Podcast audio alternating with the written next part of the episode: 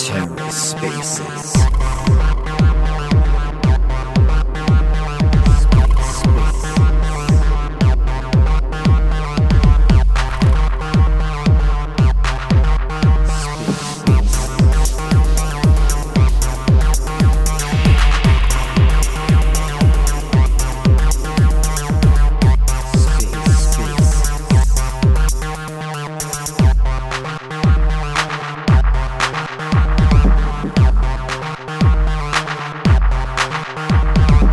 Hello and welcome to The Ether. Today is Sunday, October 9th, 2022.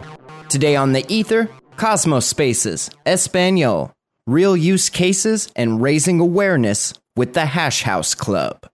Let's take a listen. Muy bien, ahora estoy aceptándolo. Realmente Twitter siempre nos hace esto, no es la primera vez. Yo lo configuré para que se grabara, todo ok, pero es que por eso es que estamos en pro de crear una plataforma descentralizada de Cosmos Spaces como tal, siendo su propia cadena, algo así. Eso tiene que ocurrir. Necesitamos manejar las cosas sin depender de otros. Ahora sí. Volvamos. ¿Cómo está Mauricio Morris? ¿Cómo está Emily? Son el tipo de cositas que pasan aquí hasta cuando uno se dedica a hacer esto. Normal. Súper, vamos a ver si Jorin se me perdió. ¿Será que se nos enfermó? Ya no pudo más. Ok, continuemos, que ya lo estamos difundiendo y todos van a ir entrando. A partir de ahora se va a quedar grabado. Y aquí tenemos al maestro de la edición, se llama TerraSpaces. Hello, Finn. Thanks for being here, man. For taking the time to make this even greater. Él se va a encargar de que podamos montarle las plataformas necesarias para que ustedes también puedan utilizar el audio para ustedes. Anthony, me están diciendo que si puedes compartir el nuevo link, que el anterior ya no funciona. Por supuesto, claro que sí. Que si lo puedes compartir. Lo tuiteé y ahora te voy a enviar el link por DM, repito. Listo, perfecto. Muy bien, está en tu Telegram, ahí lo tienes para que lo compartas. Te lo voy a enviar por DM a ti, Emily, también para que lo compartas. Gracias. No. Perfecto. Gracias a ustedes por seguir acá. Porque...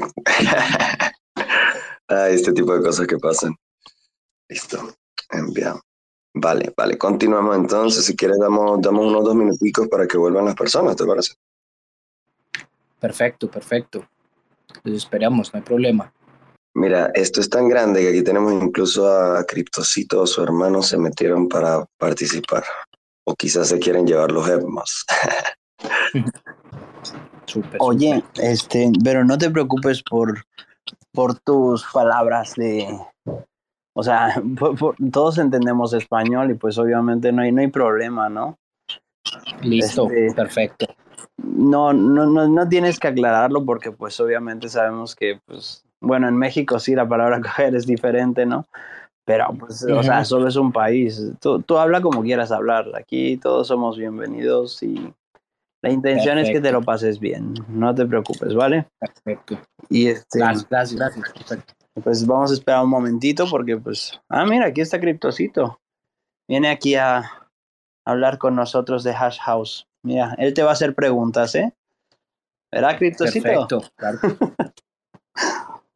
Vamos a darle el chance de que también nos tire un saludito con su simpatía. Increíble alemán y no puede ser más paisa. Es bien paisa el hombre. Ahí volvió Emily, te tiré para coadmin de una vez. Muy bien. Me dicen cuando estés lista. Eso, ahí cargo. A veces se tarda un poquito, ya la tenemos. Muy bien. Continuemos entonces. Cuéntanos, Morris, ¿qué nos estaba diciendo? Cuéntanos un poquito de tu experiencia personal, tanto en cripto como cómo surgió el tema de Hash House. ¿De dónde nació él? Bueno, no, perfecto. Primero, pues agradecerles a ustedes el espacio, pues, y que se hayan tomado la tarea de hacer todo esto. Bueno, les cuento, pues, un poquito primero el background mío. Pues yo estoy metido dentro del ecosistema, pues, blockchain y cripto desde el año 2016. Creo que una de las, pues, entré como una forma que entra tristemente gran parte de la gente en Latinoamérica y fue a través de una pirámide en la cual pues perdí mucho recurso económico, pero gané, digamos, bastante experiencia y agradecerle pues a ese tipo de alternativas que pues no son para nada buenas dentro del ecosistema, pero gracias a eso lo conocí. Entonces pues sí, ahí fue donde empecé pues como a conectar con el ecosistema, empecé a entender cómo era la filosofía pues de blockchain y el tema pues de la descentralización. Me empezó pues como a parecer supremamente interesante como esta alternativa pues paralela a, digamos, al mundo fiat pues que nos ofrecen hoy en día pues los gobiernos. Entonces empecé a conectar con el tema fuertemente. Tuve la oportunidad también de hacer algunos temas desarrollando pues modelos pues de OTC durante un buen tiempo, y di con la fortuna pues de conectar pues con las personas que desarrollaron Hash House, que se llaman Alberto Vázquez y Felipe Vázquez. Son dos personas pues bastante visionarias pues dentro del ecosistema, y pues no pues la suerte pues es un tema de preparación y oportunidad. Entonces yo estaba pues, digamos, preparado, lo creo, y se dio la oportunidad de conectar con ellos por cosas pues del destino, si se puede llamar así, y conectamos pues con ellos.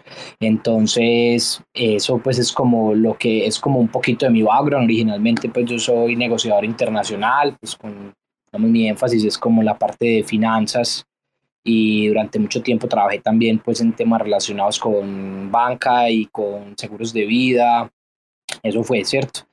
Ya como lo que les decía, conecté pues con Hash, y fue una oportunidad supremamente importante e interesante de poder darle esa otra cara pues al mundo pues de blockchain y de cripto. Entonces, entrando pues un poquito más en materia, pues explicándoles qué es lo que es Hash. Para las personas que no nos conocen, pues primero bienvenidos pues al espacio. Hash House es el primer club privado de blockchain que se desarrolla en Latinoamérica. Es un espacio que se concibe pues con el objetivo de poder conectar a toda la gente que está dentro del ecosistema de blockchain, que son desarrolladores, que son artistas NFT, programadores, personas que vienen haciendo temas también de community manager, pues todas las personas que generan realmente un impacto positivo pues dentro de este ecosistema, ¿cierto? Entonces el objetivo es ser como ese punto en Latinoamérica, ese punto de pivote donde todas las personas puedan realmente conectar, porque hay un fenómeno en este ecosistema en el que vivimos, y es la descentralización, pues por la misma filosofía, ¿cierto? Entonces, como es tan descentralizado, como que cada uno de los proyectos va como por su lado. Entonces hace falta espacios de buena conexión, más allá que sean de pronto un café o que sean de pronto un bar, no. Un espacio de conexión donde sea propiamente hablar de esto, de cómo se crea comunidad, de cómo se conecta, de cómo se mejora en últimas pues el mundo con este tipo de tecnologías. Entonces Hash pues es el primer club que se desarrolla con ese objetivo aquí en Latinoamérica.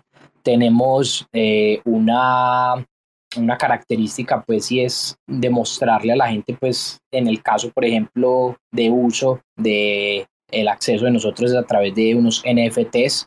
Estos NFTs le dan acceso a las personas, pues demostrándole pues a la gente que el NFT no solamente pues es un JPG, sino que realmente hay una utilidad real y palpable.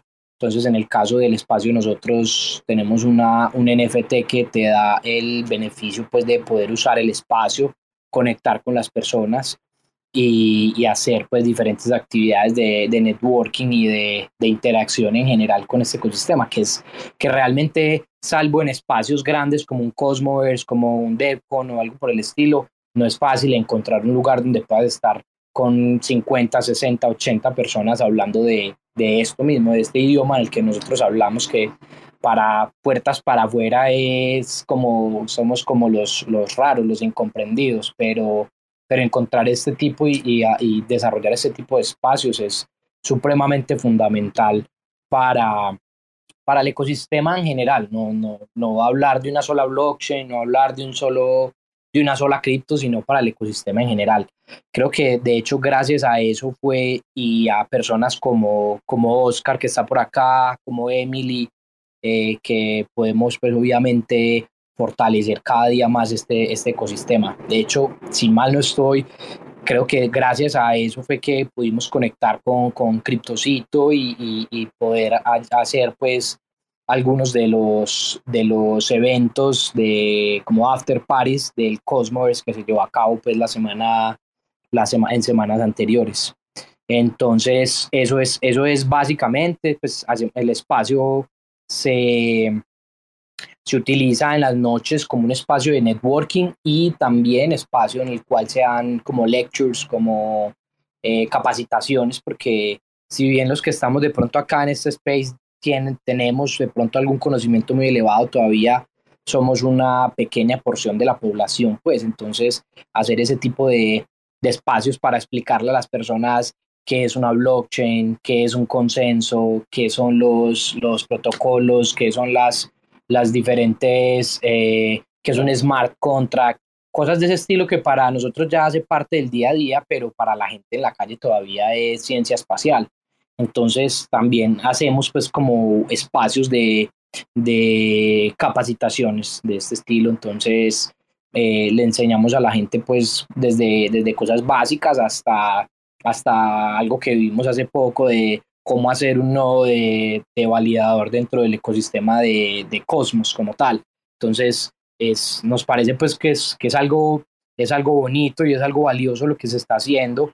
Obviamente hay dificultades, hay inconvenientes, pero sabemos pues que lo que se está haciendo pues está generando como un bien mayor, ¿cierto? Entonces, como todo emprendimiento, tiene sus cosas muy buenas y sus cosas por mejorar. Entonces, eso es lo que venimos desarrollando en este momento pues en Medellín. Con lo que preguntabas ahorita más temprano, Anthony, era, sí, la idea de nosotros es primero consolidarnos como ese hub de negocios de cripto y de blockchain. Y segundo, obviamente, hacer un proceso de expansión que permita pues que esto se replique pues en diferentes partes, no solamente pues en Latinoamérica, pues, sino finalmente en el mundo. Como les decía, es importantísimo. Como seres humanos necesitamos este tipo de espacio, ¿cierto? Para conectar, para interactuar, intercambiar ideas. De estos espacios salen futuros negocios, futuros clientes, futuros proyectos, salen muchas cosas. Entonces, qué bacano y qué bonito tener pues, este tipo de oportunidades de explicarle a la gente lo que hacemos. Y obviamente les digo, pues realmente muy agradecidos pues con ustedes por este espacio. El ecosistema, bueno, no sé, háganme preguntas, que siento que he hablado mucho. Estás motivadísimo y me encanta, no puedo interrumpirte, porque por eso es que estás aquí de primero, porque si bien conocimos un montón de proyectos que están dentro de Cosmos, fue como que la conexión, el hecho, la motivación que tú mostraste de que querías hacerlo, por eso fue, incluso ese mismo día dijimos, no, la lista que tenemos puede esperar, hay que hacerlo con Hash House primero porque la energía de Morris es demasiado buena y no queremos que se le pierda, queremos que la mantenga, que no pueda dormir porque el domingo va a estar aquí con nosotros. Entonces, sí. Encantado, encantado. La manera en la que lo expresas, como lo manejas, de verdad estás muy preparado para tener el lugar que tiene en Hash House y es súper, súper valiente de parte de ustedes tomar la iniciativa de destinar un emprendimiento con tan alta calidad, con un nivel de inversión que se ve que le han puesto mucha inversión para que sea un sitio tan sutil, elegante y bonito y completo, y aparte integrando cripto. Entonces, de verdad, nosotros personalmente, tanto Jorin como yo, los dos Antonios, la pasamos magnífico. La fiesta de Loop fue increíble, Nena tiene mucho que ver ahí. La fiesta de Quicksilver también, la verdad, fue total. Genial poder ir a ese sitio, conocer eso. No, sí, súper, qué bueno que tuvimos la oportunidad de conectar pues con ustedes pues y que hayamos podido estar pues como a la altura de lo que es el ecosistema Cosmos, ¿cierto? Yo siento que es que es importante fortalecer mucho, pues aquí entrando pues como un tema, no sé si ustedes lo compartan, y es, o desde mi, puede ser ignorancia, pero yo siento que de pronto en Colombia o en Latinoamérica hay poco conocimiento del ecosistema de Cosmos, salvo por gente pues grande como Criptocito, que está bien metido en el tema, o de pronto Oscar, o de pronto algunas otras personas. Creo que eso representa una oportunidad bastante, bastante grande de poder integrar cada vez más ese ecosistema. Aprovecho pues para obviamente nuevamente agradecer pues porque hayan tomado la decisión de que Medellín pues fuera la casa pues del Cosmoverse este año. Pues realmente se valora mucho el esfuerzo que hicieron, porque sé que llevan muchas semanas pues, llevaban muchas semanas pues durmiendo poco, tanto el equipo de Criptocito como el equipo de Nación Cripto, que hicieron el Hackathon. También pues agradecerles porque es también es como de allá para acá y de acá para allá. O sea, nosotros ofrecemos este espacio, pero ustedes también de tomar el tiempo de venir de diferentes partes del mundo, pues tener más de 1.400, 1.500 personas en el ecosistema pues, y que ya tengan referenciado pues a Medellín y a Colombia como un eje pues de cripto y de blockchain en el mundo en general, pues nos llena a nosotros pues de muchas ganas de seguir trabajando pues y de seguir haciendo las cosas bien hechas, ¿cierto? Excelente, sí, la verdad. Yo también voy a aprovechar para darle sí, las gracias a Criptocito, darle las gracias a todos los que hicieron su parte. Él ahorita está ocupado y no nos puede saludar, pero está tan interesado que está escuchando, y eso lo agradecemos muchísimo. Gracias, bro. Gracias, nena. Gracias a todos los que tuvieron que ver. Nación Cripto hizo un trabajo impecable en el Hackathon y lo pude ver con mis propios ojos, y fue maravilloso poder estar allá ayudándolos un poquito en lo que yo pudiera contribuir. Súper. Ha estado muy bueno, y sí, lo que dice referente al ecosistema de Cosmos, creo que es muy fácil darse cuenta, y a veces uno se hace la pregunta, ¿cómo es que esto que está tan grande, que funciona tan bien, no es así de conocido como, por ejemplo, una cadena como Ethereum, o incluso cadenas como Solana y Cardano, que no terminan de funcionar bien y sin embargo tienen mucho marketing detrás? Pero es que esa es la partecita que falta por hacer, pero aquí ha habido mucho sacrificio, muchas ganas de crear algo que realmente funcione bien, y después quizás mostrarle a todos. Aquí se lo toman tan en serio, funciona en base a una estructura de proof of stake, que es como prueba de participación, pero hay otras blockchains que también funcionan de la misma manera. Sin embargo, acá el sistema de gobernanza es impecable. Y los protocolos, en momentos que identifican cosas que están pasando mal o que pueden afectar a los usuarios, inmediatamente se sube una propuesta, inmediatamente se toma acción sobre esto que puede estar pasando. Entonces, sí, es como un lugar muy ejemplar en comparación a otras redes. Yo también, como tú, como todos quizás acá, hemos tenido la oportunidad de perder dinero en cripto. Te iba a hacer un chistecito hace rato que iba a decirte cuál fue la primera criptomoneda con la que perdiste plata. Ok, la primera criptomoneda con la que perdí plata, a ver, es que digamos que de perder como con tal, todas. Pero digamos que tuve una experiencia pues un poquito como frustrante en un caso con XRP. Recuerdo muy bien que estaba en Panamá, sería el 2016, 2017, no recuerdo bien, y compré como $2,000 en ese momento, pues era, no sé, me habrían entregado 100,000 XRP, una cosa así súper grande. Entonces no es culpa de la moneda, sino del desconocimiento también de uno, de los ciclos de mercado, y de un montón de cosas. Y hubo un momento en el que yo estaba tan desesperado que tenía que hacer algunas cosas, y me tocó, digamos, ese recurso venderlo por menos de esos $2,000 que invertí. Que asumir la pérdida. Claro, que hoy en día estarían representando, no sé, $40,000, $50,000, ¿cierto? Pero sí, eso digamos que pienso que los que ya estamos aquí, llevamos buen tiempo, ya sabemos que eso hace parte pues de este Wild West pues que llamamos cripto, entonces es también de uno cómo lo toma, ¿cierto? Y de estar todo el tiempo aprendiendo y hay muchas pues hay muchas oportunidades obviamente, pero yo creo que lo más importante ya en este momento es enfocarse en desarrollar, crear comunidad, crear buenas tecnologías,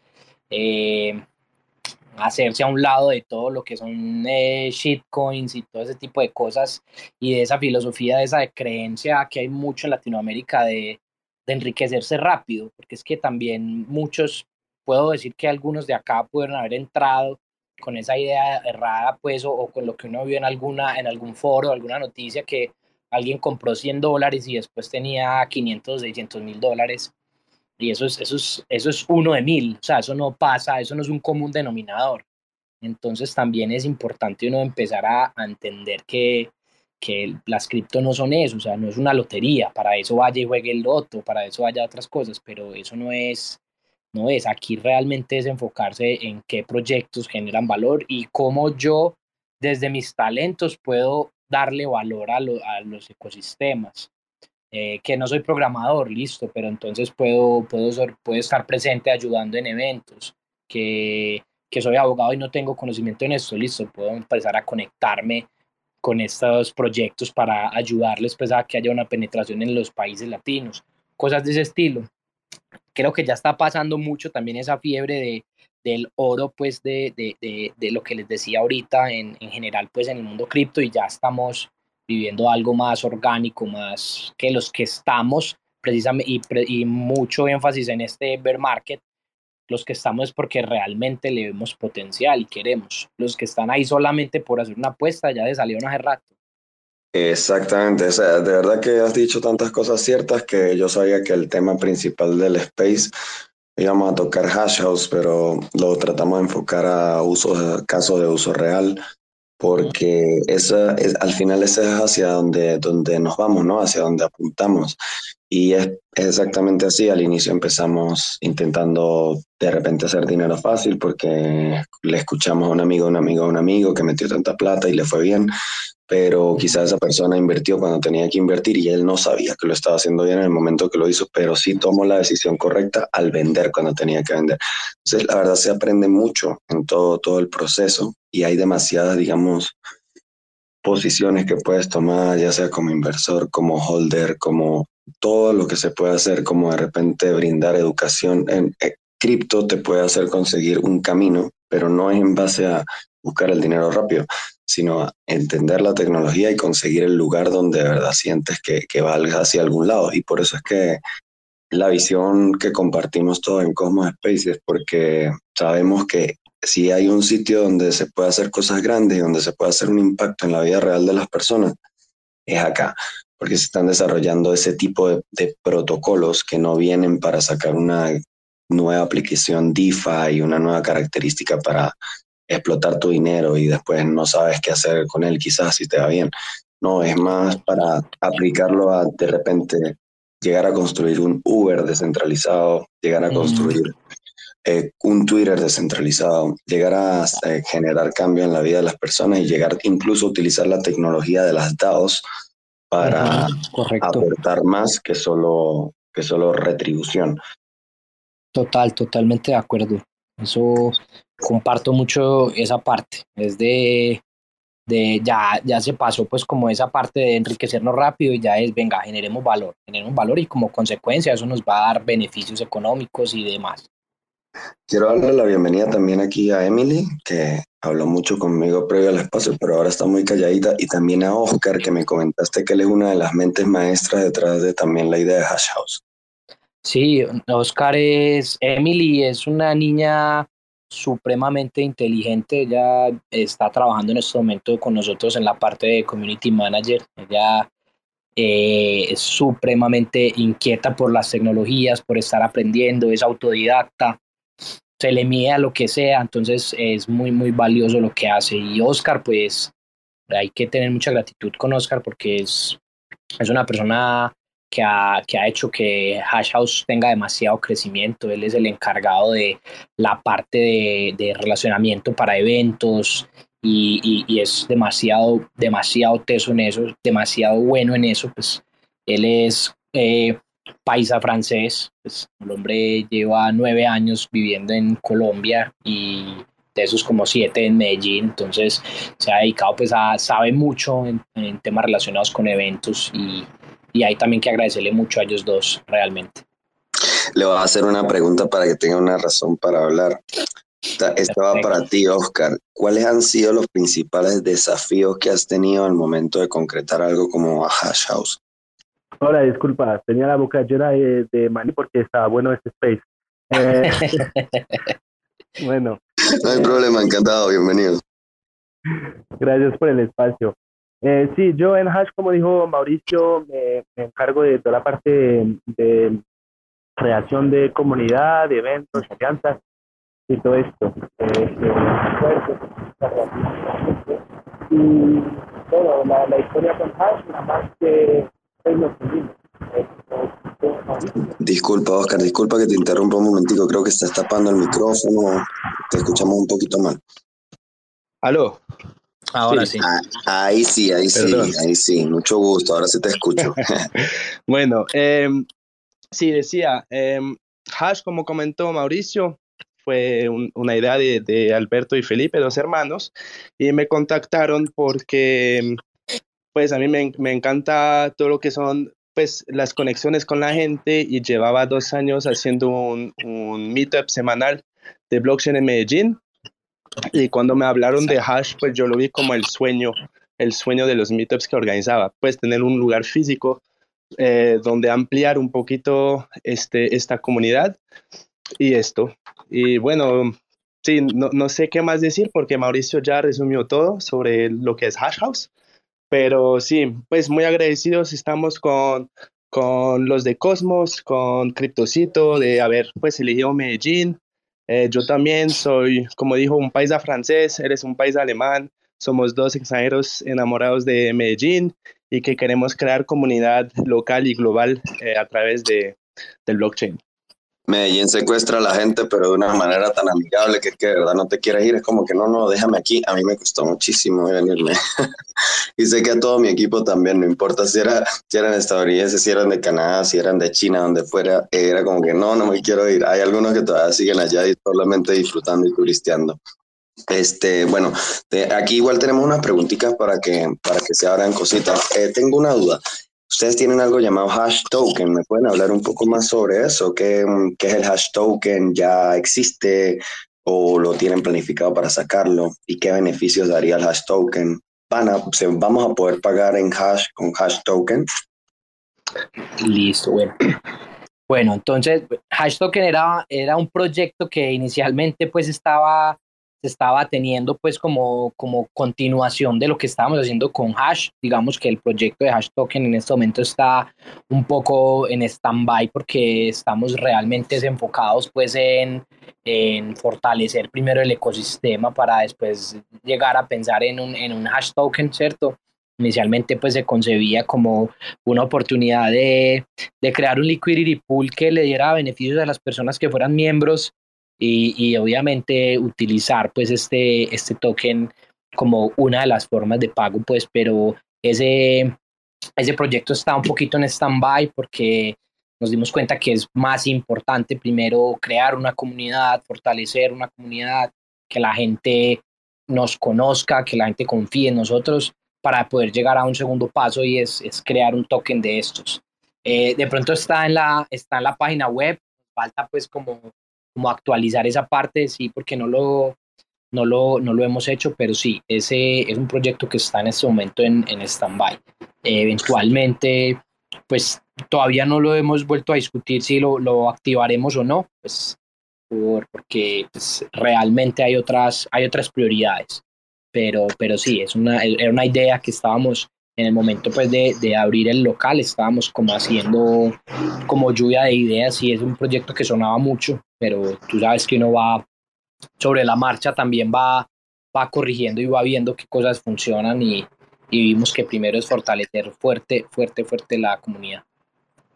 Pero han sido responsables al respecto y eso es lo importante, ¿sabes? Sí. Porque si tú tienes tu pequeño bebé, lo tienes que cuidar como mejor sea y te has dado cuenta que la necesidad del token todavía no es tan importante porque, exacto, hay que construir comunidad, hay que darle más utilidades de repente a todo lo que puede ser hash. O sea, se han tomado el tiempo y las cosas buenas toman tiempo. Entonces, la verdad que no hay ningún apuro. Y aparte, con la tecnología de Cosmos y el punto en el que está, la integración de ese hash token puede tener muchísimas cositas que ustedes van a quedar encantados porque van a poder, digamos, expandir mucho más su usabilidad. De repente, en algún momento, los NFT en este momento no serán de la cadena originaria de Cosmos, pero cuando lo sean o ustedes minten allá también alguna colección de NFT de estos memberships, van a poder hacerlo quizás de una manera más flexible.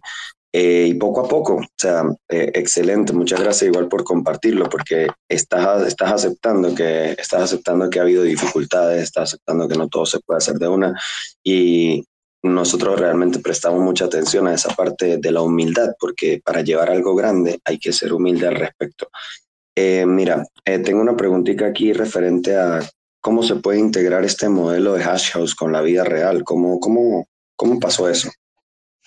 Bueno, pues lo que uno tiene que hacer primero pues para empezar a integrarse con la vida real es, de pronto esto que voy a decir le va a chocar mucho a la gente que es 100% cripto y son desconfiados casi que a morir acerca de fiat. Yo tampoco pues soy muy fanático del fiat pues concretamente, pero sabemos que para poder hacer estas cosas uno tiene que trabajar haciendo como un mix, es decir, nosotros no hay comunidad o no hay tracción suficiente en este momento, por lo menos en Medellín, para uno decir no voy a recibir pesos colombianos o no voy a recibir dólares, sino que solamente voy a recibir criptos. Eso digamos que financieramente no es inteligente, a no ser pues que tengas un bolsillo pues casi que sin fondo en el cual puedas pues las pérdidas durante 2 años las puedas sustentar. Realmente es uno saber que el ecosistema cripto y el ecosistema fiat van de la mano. No son los mejores amigos, pero tienen que ir de la mano. Entonces nosotros eso es lo que entendimos, pues, entendimos desde un principio y dijimos, obviamente eso así se tiene que hacer. Es decir, este modelo funciona obviamente con las formas tradicionales como funcionaría un club, pero también integrando pues la tecnología blockchain en metodologías de pago, en el tema por ejemplo de los NFTs para dar acceso a las personas, ¿cierto? Digamos que una integración es un proceso que se va dando poco a poco, es decir, no podemos salir a decir solamente cripto, solamente blockchain, no es así todavía. Más adelante esperemos que se pueda hacer, pero todavía no es así. Han hecho demasiado al respecto, porque obviamente necesitamos el fiat, no podemos pretender que las instituciones y los bancos y todo el control que hay en la vida desaparezca por completo solo porque nos gusta cripto. Y en un día, entonces, pues, no. Total. Adelante, Oscar, compleméntanos la idea, por favor. Sí, para complementar lo que dijo Mauro sobre el caso de uso que teníamos pensado con Hash y también el token que íbamos a sacar. Inicialmente este token, la idea era sustentar el espacio a través de este token porque, o sea, la gente tenía que comprar el token para comprar las bebidas. ¿Por qué? Con la idea de que todo el mundo entonces tenga que descargar su primer wallet, que sea el que sea, para poder tener la experiencia de usar un token local. Y con este token íbamos a hacer un pool que va a servir a mejorar la infraestructura alrededor de Poblado y Provenza. Eso fue la idea inicial, pero como dijo Mauro, nos dimos cuenta que el timing no estaba, pues que todavía el cripto, o sea, la gente no está lista como a usar cripto. Por ahora es más que todo holding, la gente compra para holdear porque esperen que en el futuro van a ganar plata con esto, pero no hay un caso de, pues no queríamos ser tan extremo y por eso abandonamos la idea del token y aceptamos ambos, o sea, como efectivo, tarjeta, pues de hecho efectivo casi no, solo tarjeta Exacto. Que sea al menos un poquito digital.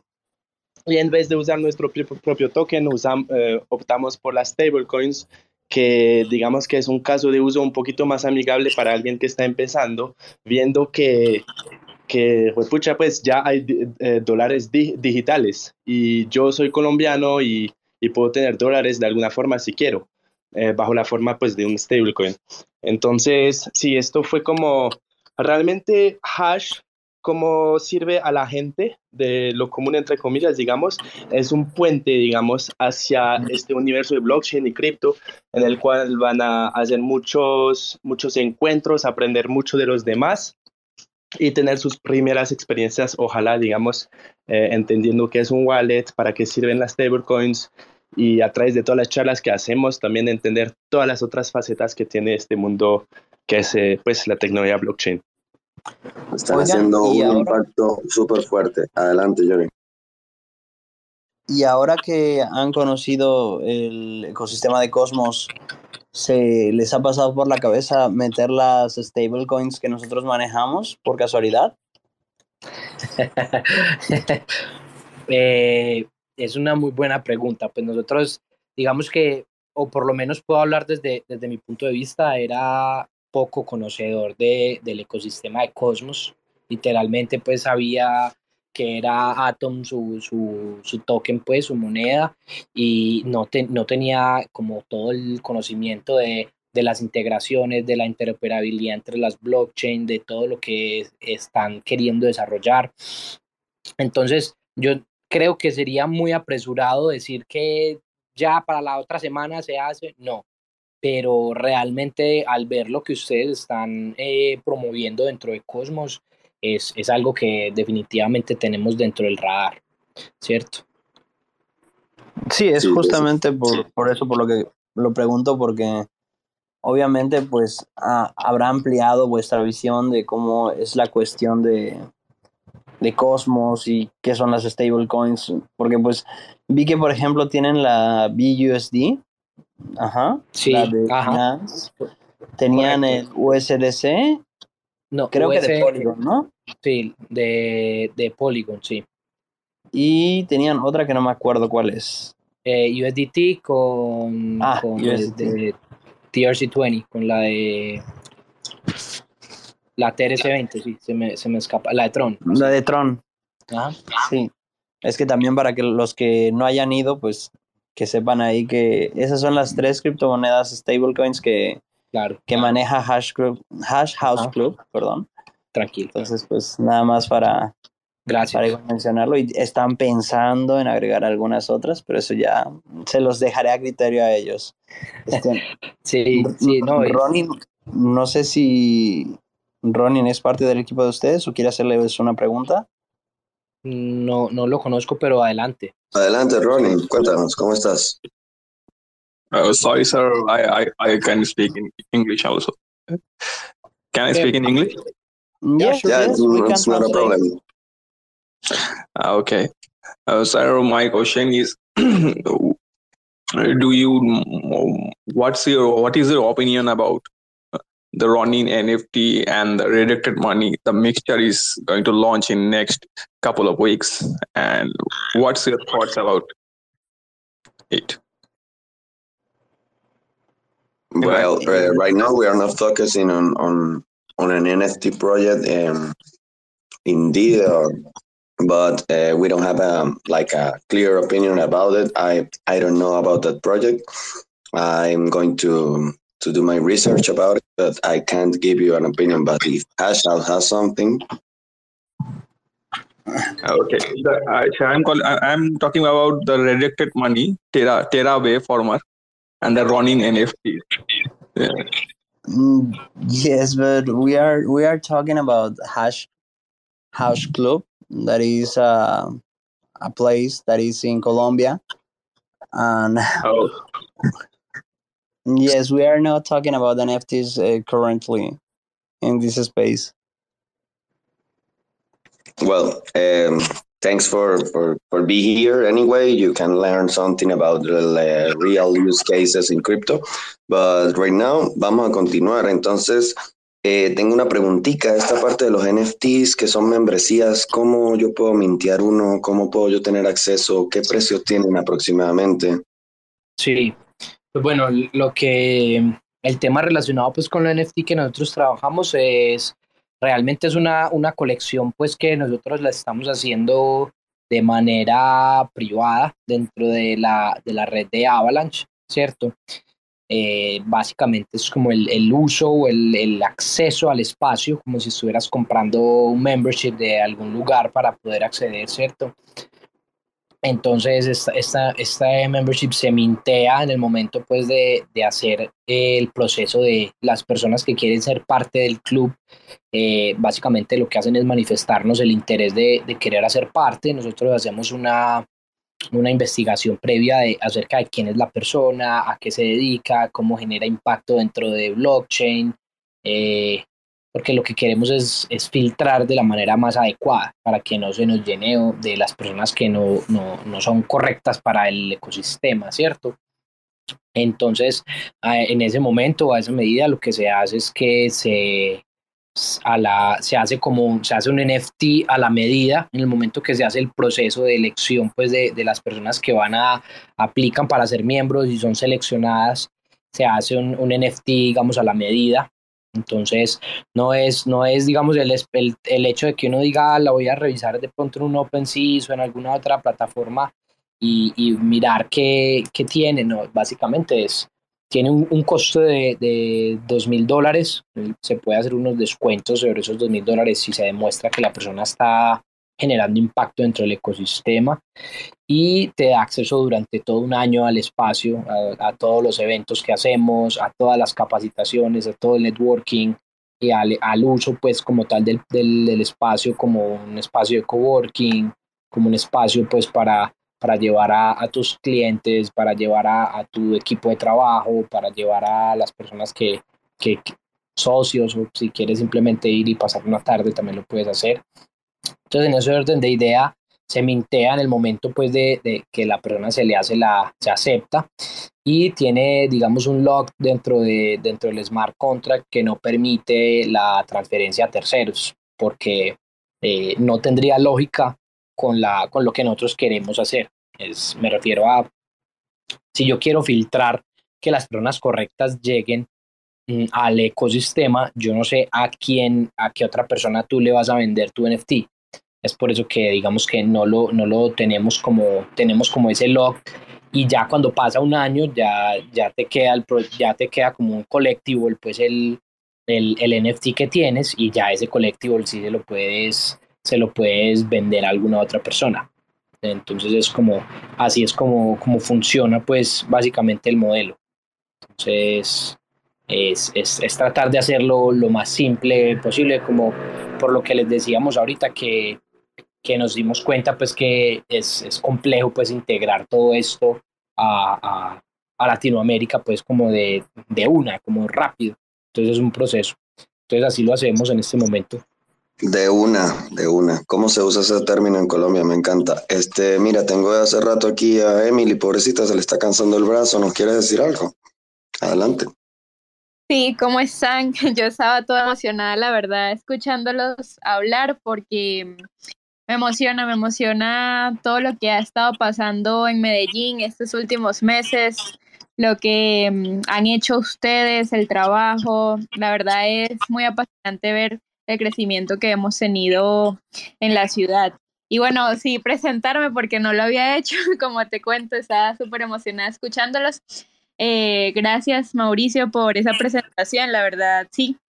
A mí me apasiona todo lo que tiene que ver con cripto, con blockchain, con Bitcoin, la filosofía, porque creo que nos conecta a todos, ¿cierto? Estas ganas de colaborar, de crear, de ayudarnos, de ser comunidad, una comunidad que está construyendo cosas muy positivas como evolución, ¿no? Y yo, bueno, hablando un poquito de mi experiencia en Hash, yo cuando escuché que había un club privado en Medellín, a mí me generó una curiosidad enorme saber de qué trataba. Y la verdad es que sí tiene ese toque de exclusividad, porque debo admitirlo, No fue tan fácil, no fue tan fácil como que llegar a descubrir qué era lo que pasaba adentro, hasta que, bueno, contacté con Mauricio y se me dio la invitación a un miércoles de educación, que creo que es el área que más me apasiona, educarme a diario, y participé, asistí al club y la verdad ver lo que está pasando en Hash cada día, porque... diferentes días de la semana hay actividades que para todos puede ser aprovechada de distintas formas. Fue como que wow, yo quiero ser parte de esto, y es muy bonito saber que formo parte de un grupo que tiene una visión muy interesante respecto a lo que está pasando, y que realmente el objetivo principal es unirnos para hablar, para compartir ideas, para ejecutar cosas. Eso es muy bonito y bueno, quería compartirlo porque sí me emociona mucho este espacio también. Gracias por la invitación, por permitirme también intervenir y compartir. No sé si me arrugué yo. Sí, que la verdad, gracias por esta oportunidad. Por tus palabras, creo que eres no sé, no quiero abusar aquí, pero tú eres venezolana, porque es que hay como una pizca en tu acento que me suena mucho. Sí, totalmente. Yo, bueno, soy de Venezuela, tengo también unos 4 años acá en Colombia, Medellín, desde que, bueno, yo llegué directamente a Medellín y el día 1 dije yo me quedo, y la verdad sí lo cumplí, no he salido desde ese día que llegué. Medellín me cautivó, me enamoró y la verdad, bueno, en Venezuela trabajé, o sea, creo que ese fue mi comienzo. Trabajé un exchange en Venezuela, se llamaba Monkey Coin. Ahí digamos que, bueno, ese fue mi inicio. O sea, así comenzó mi trayectoria en todo eso de cripto. Y bueno, en el exchange aprendí mucho de la operativa. O sea, el exchange despertó como el saber qué estaba pasando en el mundo con las criptomonedas. Y no paré de aprender, no paré de estudiar, porque digamos que yo inicié aprendiendo de Bitcoin, yo profundicé en todo lo que era el sistema bancario, las finanzas, por qué Bitcoin, o sea, como que empecé ese camino gracias al exchange y bueno, así me quedé como generando, a mí me encanta, o sea, como yo llegué estudiando sobre Bitcoin, como que tener ese ejemplo de proyecto, de disrupción, de bueno, todo lo que causó Bitcoin en nuestras vidas, fue como ese el inicio. Obviamente después empecé a estudiar diferentes proyectos. De verdad ha sido un camino largo pero apasionante y apenas es el comienzo. Y acá en Medellín, bueno, la verdad yo no había encontrado un lugar para compartir mi pasión por blockchain, por cripto, hasta que llegué a Hash. Es por eso que yo creo que agradezco mucho lo que hizo el equipo, porque ahora me identifico en un lugar en el que puedo aprender, compartir, conocer personas, y eso es muy agradable, la verdad, porque sí, en Medellín, antes, como todos estos años que tengo, sabía que habían como reuniones y cosas así, pero como que no me atrevía a ir. Era como que, bueno, sé que está pasando esto, pero no me atrevo como a buscar o a ver, hasta que di con Hash, y bueno, ahí me quedo definitivamente. Tienes tremendo ojo para saber a dónde ir directamente. O sea, lo de la intuición de ir a Medellín fue espectacular. No perdiste nada de tiempo. A mí no me ha pasado igual, pero aquí sigo consiguiendo, viendo a dónde me voy y cuál será mi lugar final. Gracias por compartir toda tu experiencia, de verdad. Gracias a Oscar, a Mauricio. Vamos a continuar, pero igual agradecido por la buena onda, por cómo se expresan, cómo comparten todo. Tengo una pregunta, porque también vimos otro lugarcito que se llama Mind Café en Medellín, que llama un poquito la atención también. Ustedes de alguna manera son aliados, son competencia, me imagino que se conocen, porque igual ellos también están haciendo tremendo trabajo. Pero la parte en la que ustedes siembran educación me encanta, porque es como nosotros lo describimos en el espacio. Hash House es un lugar para hacer networking en el día, desconectarse en la noche. A veces hacen networking en la noche y capacitaciones, pero puedes ir a relajarte en el día. Entonces, tienen todos los espacios, aparte que tienen abajo todas esas tarimas y toda esa infraestructura para llevar a cabo eventos excelentes o capacitaciones espectaculares. Entonces, sí, encantado con el sitio y ¿Qué tal con Minecrypto? ¿Cómo están las cosas con el Café Mine? Eso, Minecrypto se desarrolla por una persona que se llama Daniel Aguilar.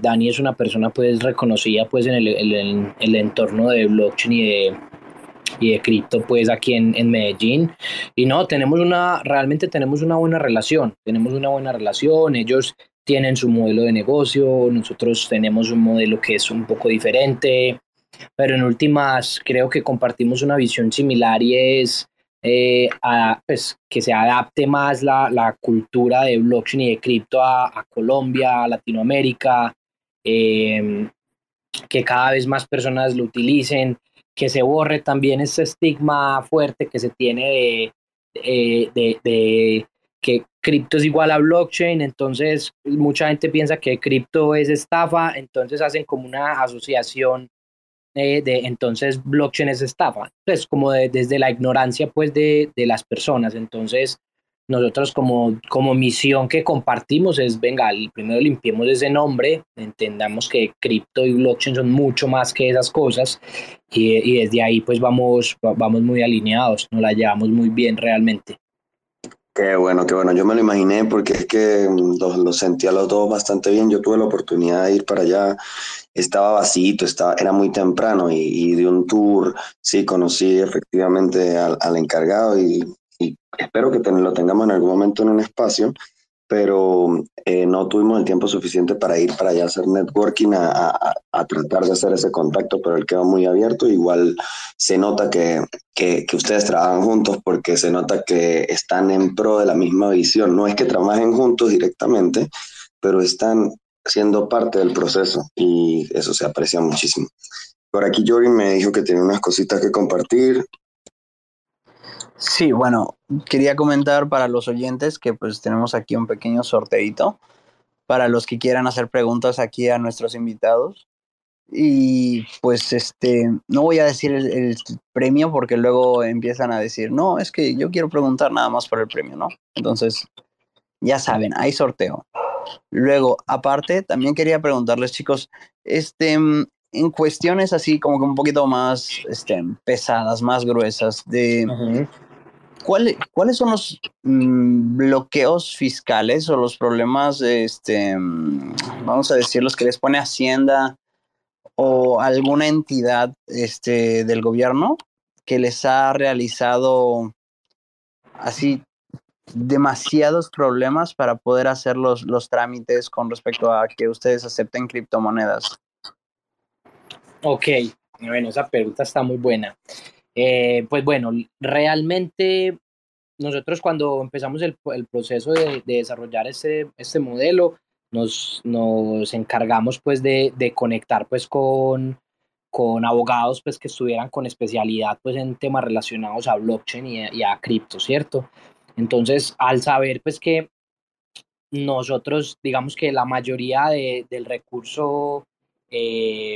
la mayoría del recurso que se utiliza dentro del ecosistema todavía es fiat, es mucho más el fiat.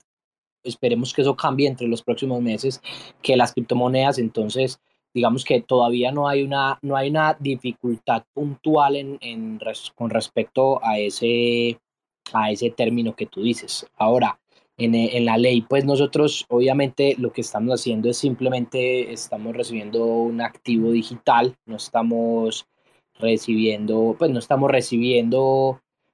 a ver, el gobierno en este momento no, si tú dices que es Bitcoin lo que estás recibiendo, algo así, te pueden llegar a poner algún inconveniente, pero si tú dices que es un activo digital, pues realmente la estrategia que se puede utilizar ahí es simplemente que cuando te pagan a ti en criptomonedas, tú ya con los contadores haces pues como todo un modelo para poder transformar eso y hacer una factura en la moneda colombiana como tal, porque esa es la moneda en este momento de curso legal en el país. Entonces es con lo que nosotros tenemos que digamos, sortear. Entonces, ¿qué hacemos nosotros? Cuando nosotros nos pagan en este momento con criptomoneda los eventos, nos pagan con criptomoneda un trago o algún pase, cualquier cosa. Nosotros lo que hacemos es que hacemos una facturación en pesos colombianos. para evitar pues como el problema que estábamos mencionando, ¿cierto?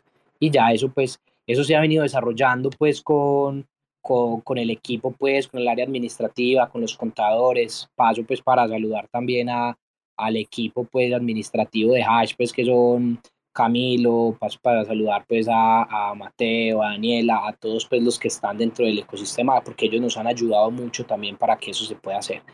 Pero básicamente es no complicarnos, es hacerlo, por eso les hablaba mucho de que tenemos que todavía trabajar en mancomunados pues con el ecosistema fiat, ¿cierto? Entonces, la forma fácil es esa, buscar, por ejemplo, si tenemos una factura de $2,000, $5,000, buscar la manera de cómo poder, a través de casas de cambio o a través de algún modelo similar, que se nos entregue una factura en pesos colombianos para hacer el intercambio pues del cripto a fiat. No sé si eso responde tu pregunta, Oscar, complemento. No, y lo bueno, digamos, del espacio que estamos creando en Hash es que es donde las discusiones pasan. O sea, es decir, dentro de nuestros miembros tenemos varios abogados, contadores, o sea, todo tipo de perfiles. Y la información llega más rápido entre la gente que sobre Internet. O sea, es decir, un abogado que se interesa en el tema va a saber mucho más rápido antes de que la información esté pública en línea. Entonces, para eso sirve crear comunidad. O sea, digamos, nos sentimos muy bien respaldados, digamos, en términos de regulaciones, porque si hay un cambio en la regulación, el mismo día se comenta en Hash y tenemos una charla sobre el tema. Entonces, realmente eso, digamos, que es el poder de los puntos de encuentros físicos. Excelente. Tengo una pregunta aquí aprovechando la parte legal, porque hay una persona que es demasiado talentosa acá y que sabe mucho del tema y la acabo de ver. Yo he compartido espacios con ella y he aprendido mucho de sus opiniones. Es la doctora Temis, que está por aquí abajo. Si ella quiere saludar, si quiere decirnos algún saludito, bienvenida sea, porque es como una de esas abogadas valientes que se está dedicando a darle estructuras legales a todo el tema cripto. Entonces, es exactamente como dices, y no sé si ustedes de repente hasta tienen contacto con ella, porque es que también, o sea, Colombia, además de ser un país de gente muy trabajadora y preparada, es un país en el que ustedes se apoyan mucho para echarlo para adelante. Correcto, tienes razón. Hola, buenas tardes. Ya metiéndome yo por aquí un poquito. Un saludo a Mauro, un saludo a Oscar, todo el equipo de Cosmos. Todo bien por aquí en México, ya casi saliendo para Colombia. Yo tengo una pregunta para Oscar y Mauro, y es si en algún momento creen que con nuestro modelo de gobierno pues se pueda llegar al objetivo de que en algún momento todo pueda ser cripto, porque como comentó Mauro ahorita, que lo estoy escuchando desde el principio, pues realmente recibirlo solamente en este momento no es como un modelo económicamente bueno, porque pues realmente no son muchas las personas que lo hacen, pero ¿creen ustedes que en algún momento Hash llegue a ese punto en el que sean más los pagos criptos que en fiat, o creen que se va a mantener por mucho tiempo más ese estatus de fiat por encima de cripto? Pues, Oscar, dale. Sí. Tírala. Bueno, todo lo que es política siempre son temas complicados, pero esa pregunta la hice, por ejemplo, al gerente de blockchain en Bancolombia, en el podcast que tenemos en Hash, que se llama Hash Live, de hecho, para que lo pillen. y bueno, según él, primero habrá que esperar el próximo cambio de gobierno, porque esas decisiones toman tiempo y no lo han anunciado en sus campañas en el gobierno que tenemos actualmente. Entonces, para lo menos hay que esperar 4 años. Y esas son pues las palabras de lo que me dijo esta persona en el podcast. Y por lo personal también, pues yo creo que Colombia igual le sigue mucho la onda a Estados Unidos, porque es un aliado muy estratégico en Latinoamérica con Estados Unidos. Creo que es uno de los países que tiene más digamos, históricamente lienzos con Estados Unidos. Entonces realmente habrá que haber un cambio primero allá para que lo aprueben en Colombia, digamos, como yo lo veo. Entonces sí, es una cuestión de mucho tiempo aún. Sabemos que en Estados Unidos también, donde muchas cosas están pasando, está muy lenta la regulación. Entonces esto, yo creo que sí, yo le pongo otra administración mínimo, es decir, 4 años. Sí. Pero estamos en el camino correcto, estamos ahí. Bienvenida, doctora, gusto tenerla por acá. Yo tanto que he aprendido de usted, ahora viene para acá a visitarnos. Qué honor. Hola, buenas tardes, ¿cómo están? Qué pena que ahorita me estaba atendiendo una llamada y no los alcancé a escuchar. Tranquila. ¿Cómo estás, doctora? Tranquila. Muy bien, muy bien. Con ganas de volver a Medellín. Ah, bueno. Bienvenida en Hash, bienvenida.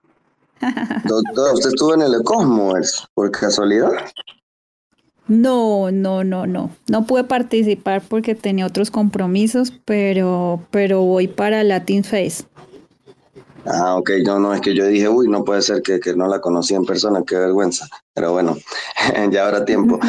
Doctora, si nos puede iluminar un poquito aquí con el tema de las regulaciones, de las legislaciones, ¿cómo está todo esto en Colombia? ¿Se está moviendo? ¿Estamos paralizados? ¿Ponen muchas trabas?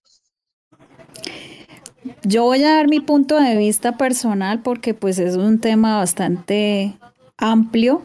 Pero la verdad yo veo que Colombia estamos, se ven que salen noticias y efectivamente que se está avanzando, pero yo veo el tema demasiado quieto porque, hace que la semana pasada vi una noticia que había un senador o un congresista que ya estaba como llevando esta ley al Senado para que se estudiara, pero yo la verdad veo que el tema está demasiado crudo. O sea, yo no creería que en este gobierno llegase a ocurrir algo que de pronto podamos avanzar, ¿sí? Inclusivemente, pues lo que ustedes han escuchado es que el presidente tiene pensado sacar una cripto en Colombia y pues la verdad, yo por mi parte no estoy de acuerdo con eso.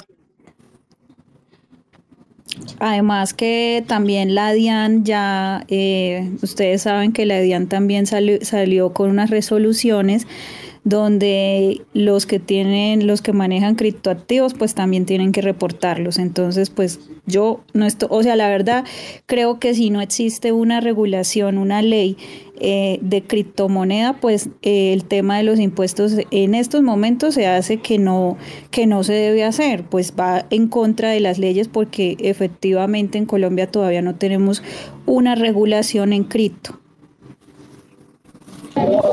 Ana, yo te pregunto algo, buenas tardes. ¿Cuál crees tú que sea como el camino que deberíamos tomar como comunidad, como para, no sé, intentar lograr algo, que no sea como solo a que nos atengamos a lo que pase y ya? ¿Cómo crees que podríamos nosotros desde la comunidad impulsar, no sé, alzar la voz y que nos escuchen y que no sea como solo que ahí sacaron una cripto en la DIAN o en Colombia, que pues básicamente va a ser un control total? ¿Cómo crees tú que podamos nosotros como alzar la voz como comunidad en ese tema? Bueno, pues sabemos que en Colombia existe una asociación de blockchain y yo pienso que en Colombia todavía nos falta, los que estamos ahorita en Web3 y estamos en todo este ecosistema de cripto, yo pienso que nos falta unirnos más como en una sola comunidad, o sea que nosotros seamos una sola comunidad en Colombia. ¿Por qué? Porque de esa manera, sabiendo quiénes son las personas que hacen parte de esta comunidad, podemos lograr que por lo menos en el Congreso nos escuchen, que tengamos voz y voto. ¿Por qué? Porque es que como todavía en Colombia, sabemos que en Colombia no se escucha mucho del tema. O sea, yo pensaría que somos el 2% de la población que habla de estos temas y que todavía hay muchísima gente que le falta educarse en este tema del ecosistema en cripto, ¿sí?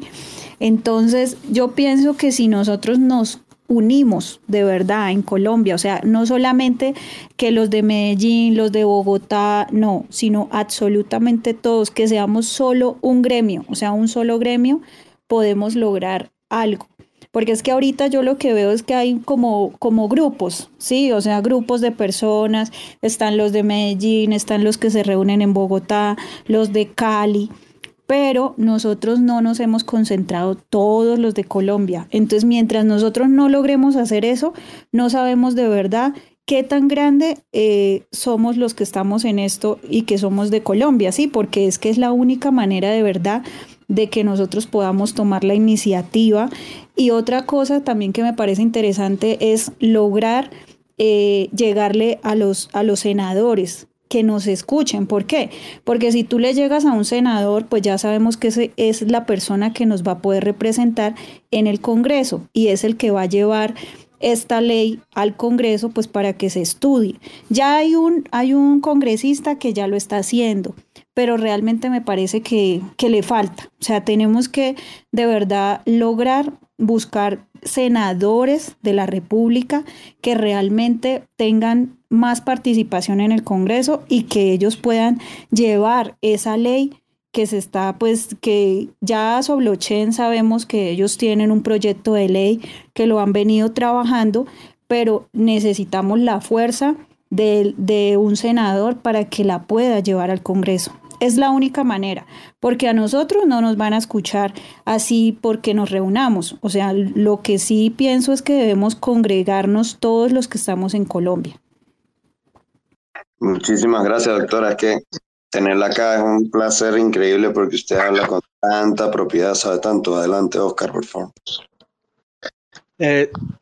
Sí, pues para complementar, yo creo que, bueno, además de también como impulsar, digamos, hacia el gobierno a través de un senador regulaciones, yo creo que en lo que tenemos que enfocarnos también es en la adopción. Pues la adopción, la experiencia usuario, que sabemos que es el gran freno ahora de por qué la gente no usa cripto, porque realmente ya hay, o sea, las criptos solucionan muchos problemas, como, bueno, el más sencillo, el de los envíos internacionales, y también, pues, muchos otros problemas se solucionan ya y están funcionales. Lo único que nos falta es adopción, y yo creo que para que el gobierno escuche, tiene que ver que haya uso, que sea 1% de la población o 2% de la población que lo usa.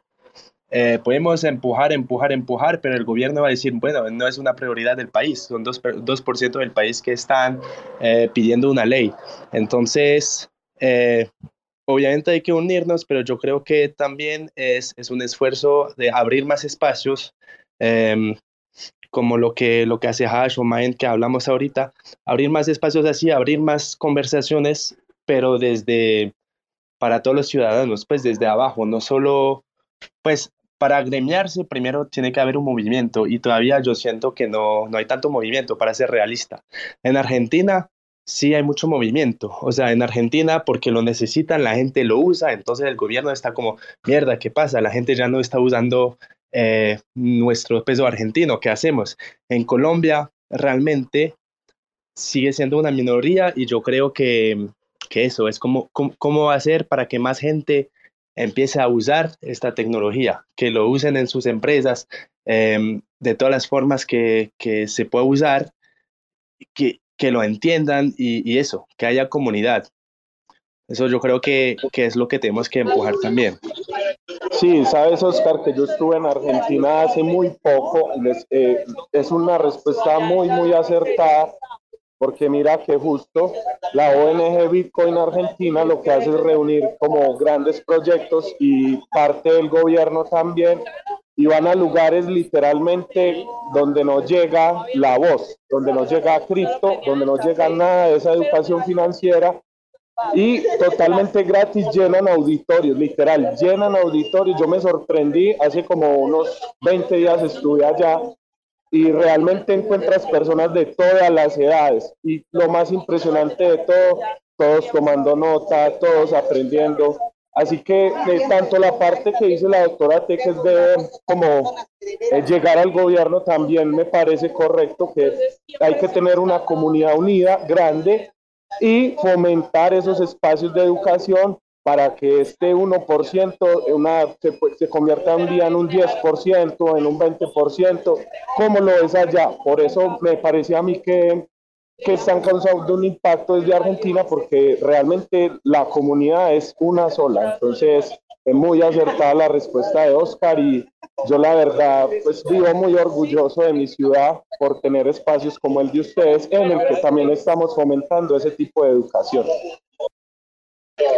Entonces, no sé, como que la verdad valoro mucho esto que están haciendo desde Hash, porque desde que los conozco, la verdad, soy un fan total de ese tipo de conceptos, de llevar la educación a las personas que realmente están en cero, porque pues esos son los que necesitamos sumar para alzar la voz. Vamos a darle la oportunidad a Juan Pablo. Muchísimas gracias por tu opinión, CryptoInfo. Juan Pablo, cuéntanos. Muchas gracias, hombre. ¿Ahí se me escucha bien? Perfecto. Sí, perfecto. Sí, perfecto. Gracias. Gracias por la oportunidad de hablar, muchachos. Para simplemente sumarme a lo que estaban diciendo, es bastante evidente que en Colombia tenemos un camino por recorrer, largo, corto, va a depender del trabajo que le pongamos, y lo mezclo con el tema del space, y es muy bueno lo que está haciendo Hash House. Es algo que Hash House es un lugar que a mí me gusta mucho, está en un lugar que para mí en el mundo de Web3 es bastante privilegiado con respecto al resto de Colombia, que es Medellín, en donde hemos logrado, creo yo, hacer un ecosistema en donde vamos muchísimos, inclusive como discutían ahorita con Mindy Hash, muchos vamos hacia esto de la adopción, para que todos subamos. Pensando en eso y pensando mi área de interés en el mundo tan grande como lo es de Web3, que son específicamente los metaversos o la tecnología alrededor de metaversos, le quería preguntar a Mauro, le quería preguntar a Oscar si han tenido proyecciones de tal vez llevar el espacio o productos o los mismos espacios educativos que tienen desde Hash a espacios virtuales o de alguna manera combinarlo con el metaverso, porque pensando en lo que justo acaban de decir, ¿qué tal si saliera de Medellín como todo este concepto que están haciendo, y qué tal que ni siquiera tuviera que salir de manera física, sino también con esta tecnología de realidad virtual que hace parte de la Web3? No sé si tengan eso en planes o lo hayan contemplado. Bueno, Juanpa, primero, hermano, saludarte. Gracias, qué bueno que estés por acá. Y pues a los que no lo conocen, es un gran referente pues de Web3 y de todo este movimiento pues de que es tan creciente pues en este momento en Latinoamérica con temas de realidad virtual y obviamente metaversos. Juanpa, gracias por la pregunta, hermano. Y bueno, parce, nosotros desde Hash obviamente siempre estamos buscando las alternativas para poder aumentar la adopción en el ecosistema. Inclusive hemos hecho algunos eventos pues con algunos artistas pues de metaverso, hemos hecho pues algunos eventos pues relacionados pues concretamente en la parte educativa pues y de cómo plantear ingresar a esta parte.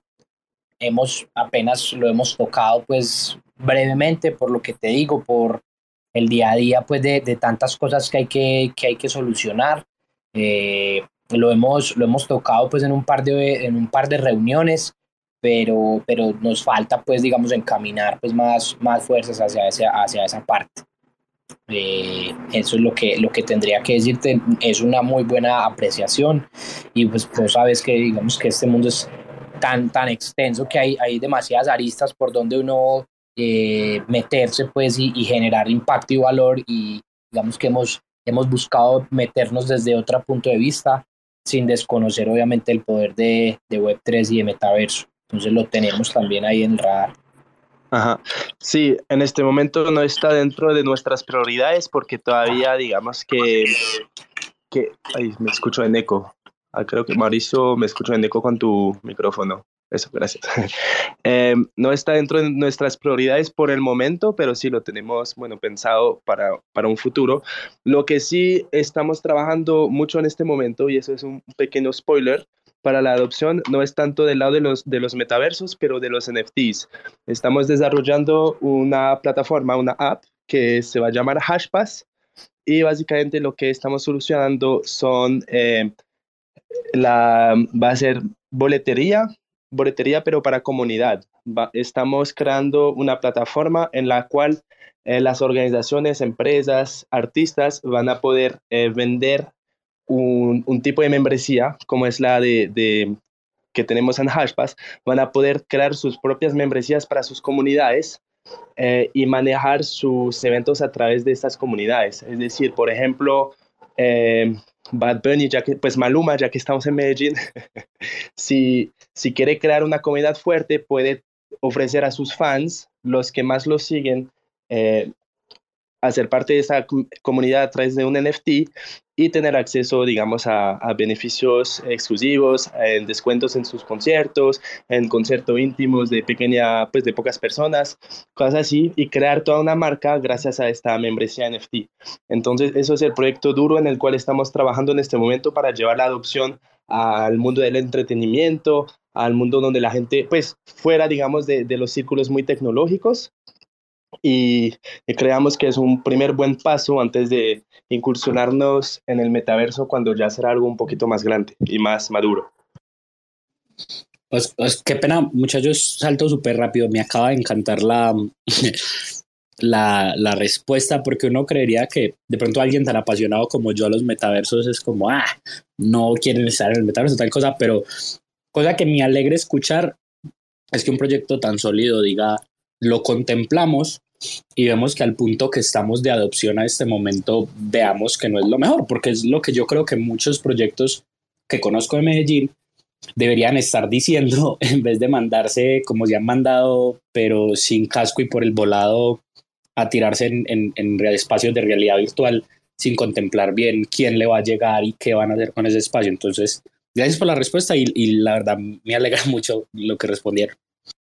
Bueno, eso está buenísimo, ya no habíamos ni hablado, pero aquí volvimos. Jorin, adelante. No, pues lo que quería hacer era, una de nuestras oyentes tiene una pregunta para ustedes, chicos. Desde la perspectiva de ustedes, ¿cómo ven la adopción de cripto en la zona de Medellín? ¿Hay muchos comercios en esa zona que ya acepten criptomonedas como forma de pago o son muy pocos?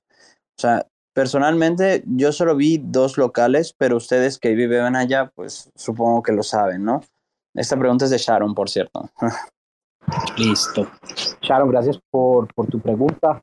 Sharon, pues en este momento la adopción ha venido creciendo en Medellín, pues de una manera pues interesante. No sería mentira decirte pues que la adopción es en este momento masiva, pero si uno puede ver en algunos lugares, pues... cómo puede uno, pues, en restaurantes pagar, en algunos centros comerciales, inclusive hay cajeros como ATMs para todo el tema de retiro, pues, y de todo el tema de cripto.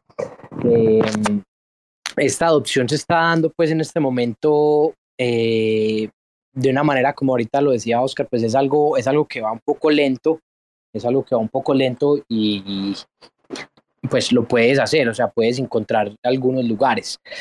Lo que pasa es que, digamos que hay un fenómeno fuerte, pues, en Colombia, y no sé si en otras partes de Latinoamérica, que ha golpeado, y es algunas monedas que han terminado siendo unas estafas, han venido, pues, como en los últimos 4 años, han manchado mucho el nombre, pues, de las cripto en general, pues en Latinoamérica, y con eso, pues, muy fuerte en Cali y en Medellín, por ejemplo.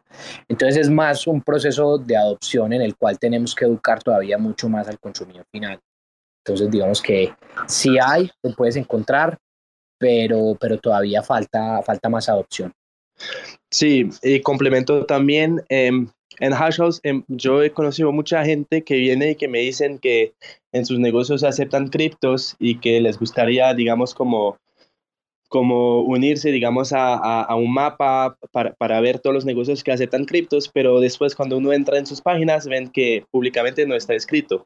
Entonces, pues, digamos que hay mucha gente que ya está empezando a aceptar cripto, pero una vez más, por falta de integraciones, de experiencia de usuario, etcétera, no encontraron las plataformas para facilitarlo y hacerlo público en sus páginas. Pues digamos, en Colombia se usa mucho PayU, por ejemplo, no tiene esa opción de integrar los pagos criptos, etcétera. Entonces yo te podría decir de manera informal, sí, hay tal lugar que acepta cripto, pero no está escrito en ninguna parte, es muy informal. Pues igual Colombia sigue siendo un país muy informal, entonces lo que falta es poder, digamos, ofrecerles a esta gente un POS, un sistema de venta, un software de venta que incluya cripto, que lo puedan usar fácilmente y que no sea solo ahí de manera informal cuando tú llegas al hotel decirle quiero pagar en cripto y que te pasen la cuenta, pues como la billetera.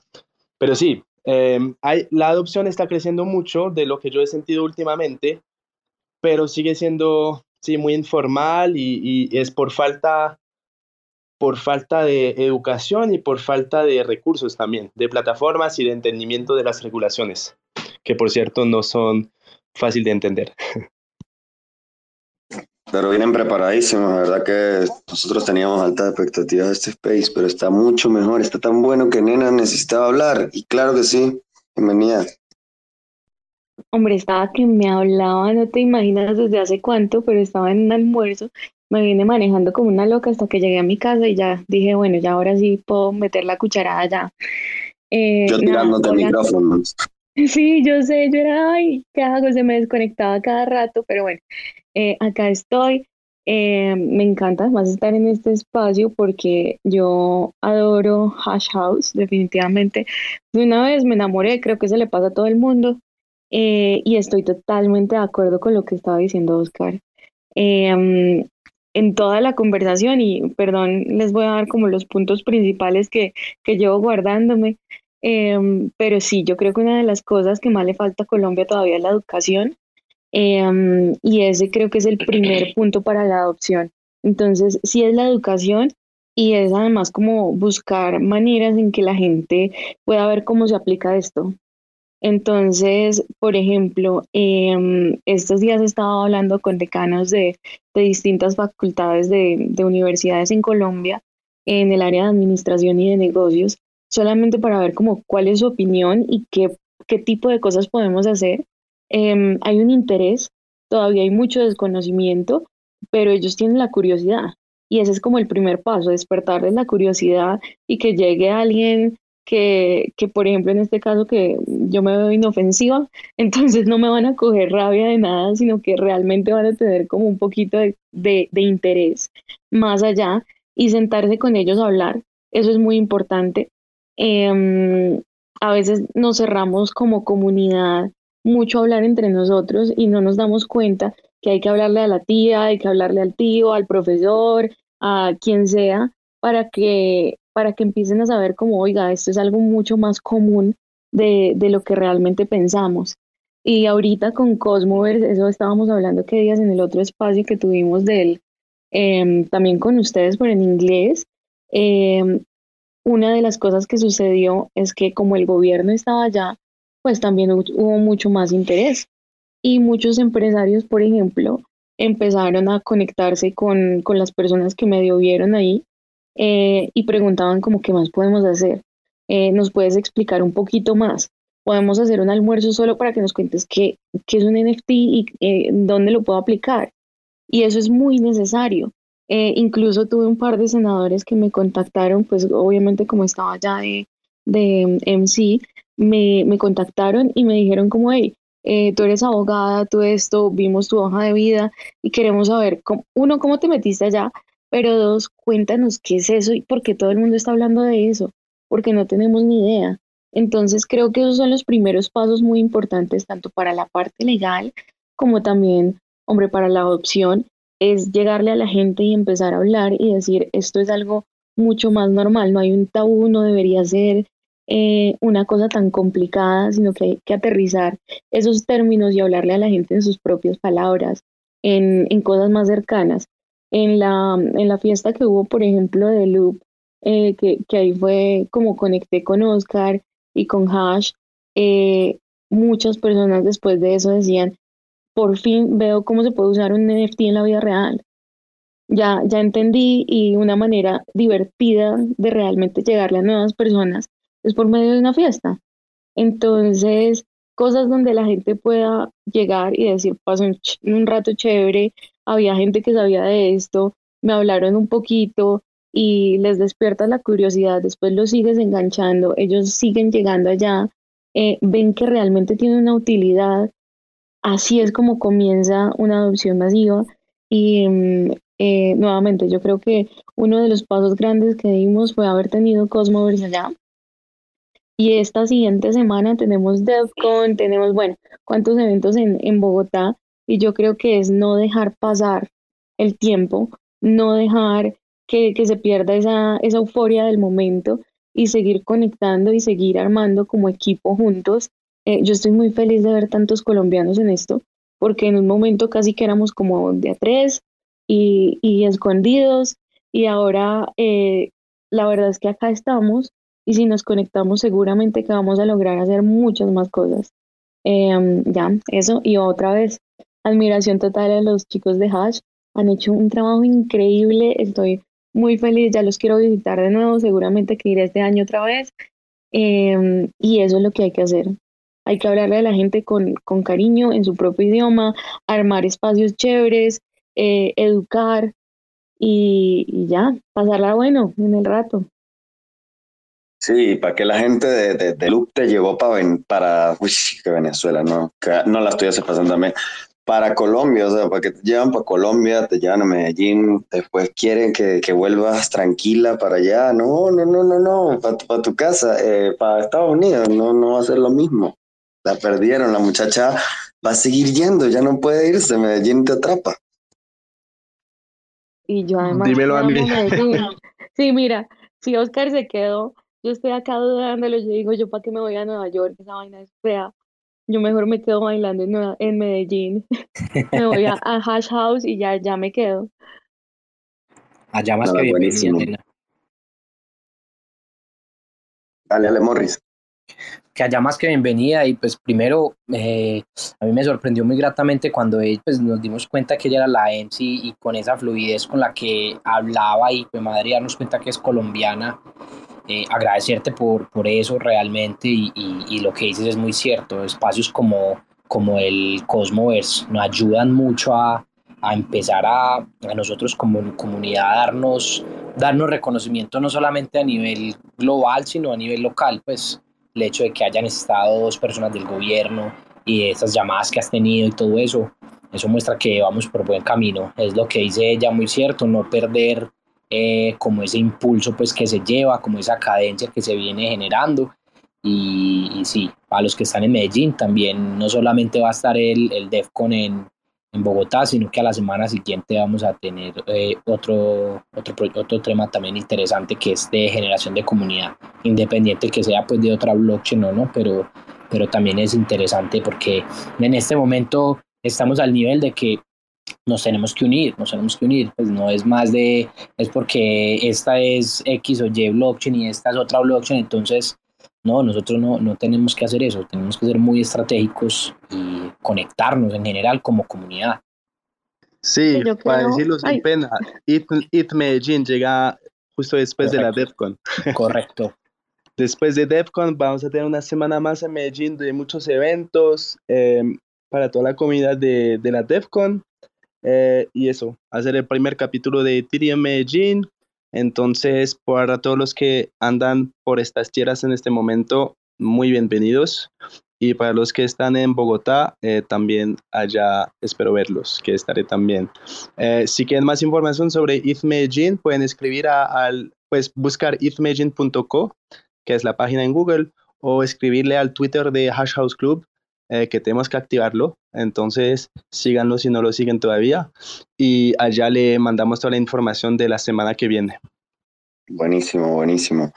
Bueno, Dale, nena, dale. Antes cierro, y eso es muy importante. Mira que a veces se nos olvida que, ay, no, que de pronto somos de Polygon y todos somos de la comunidad de Polygon o somos de Cosmos o lo que sea. Miren, en este momento, cuando uno está arrancando especialmente, lo último que uno puede hacer es mostrar un tipo de división. En este caso somos nosotros, todo Web3, la gente de Web3, en contra del sistema tradicional casi. Y ni siquiera en contra de ellos, sino venga como les colaboramos para que ustedes también sean mejores y nosotros seamos mejores y el gobierno sea mejor y todos salgamos adelante e implementemos una buena tecnología que le puede dar mucho beneficio a nuestra gente. Esa debería ser la manera. No debería ser por medio de, no, es que yo soy de una comunidad o de la otra.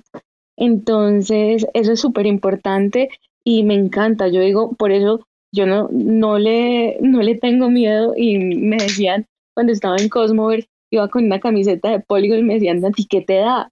Y yo decía, no, pues es que todos somos parte del mismo equipo.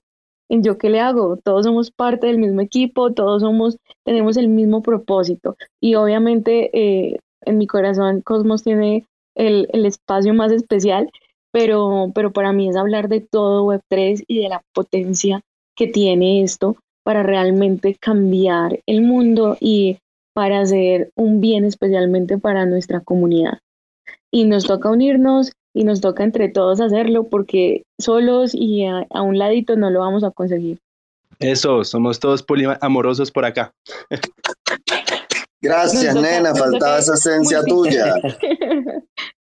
Súper, súper, muy bueno. Si alguien más quiere subir, dar un saludito. Mira que tenemos a Milstein hace rato acá y hablamos de Argentina. Así que si, hermano, si quieres subir, dar tu opinión personal, cómo están las cosas en tu país referente a eso, la gente lo está llevando de buena manera o lo ven como que mira que ya hay tantas cosas que están afectando mi dinero que no me voy a meter en algo más en lo que también puedo tener riesgo.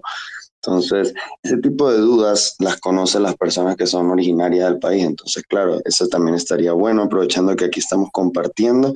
Y, claro, pidiendo permiso a los muchachos de Hash House que abrieron la oportunidad que tengamos todo este nivel de conversaciones en las que nos estamos enfocando en lo que queríamos hablar, casos de uso real, crear conciencia, qué tan avanzados estamos, ¿lo podremos lograr? Yo pienso que sí, personalmente yo pienso que sí. Mi idea personal es que no vamos a quitar nunca las instituciones ni los bancos del medio, pero de verdad que los seres humanos decidimos la forma en la que nos movilizamos y la forma en la que actuamos, y también tenemos derecho a tener la oportunidad de decidir si pagamos con algo que yo controlo en todo momento o si tengo que cederle al banco el hecho de que yo pueda o no pagar por este café, si cumple con los requisitos, si me pueden aceptar mi moneda de forma internacional. La verdad es un nivel de control del que estamos hartos en parte, y por eso es que hay, más allá de ver a cripto como una forma de generar dinero rápido, había una visión desde la creación de Bitcoin de que por lo menos se hicieran transacciones en las que pagáramos sin que hubiese un middleman en el medio, un intermediario que les encanta tomar dinero, que les encanta sacar partido y que al final termina siendo más una carga que un aporte, porque no nos permiten sentir en parte que podemos hacer las cosas según nuestras propias decisiones, sino que siempre estamos pidiendo permiso. Una cuestión, yo para molestar a los de Hash House y para que puedan comentarnos un poquito más. Cuando nosotros hablamos allá con ustedes en el local, nos comentaron que estaban planificando hacer otros hash house en otros lugares, ¿no? Que era un plan. Uh-huh. Pero, ¿qué tan avanzado tienen este plan? ¿Y qué lugar es el que podría, para los oyentes, qué lugar podría ser la siguiente sede para otro hash house?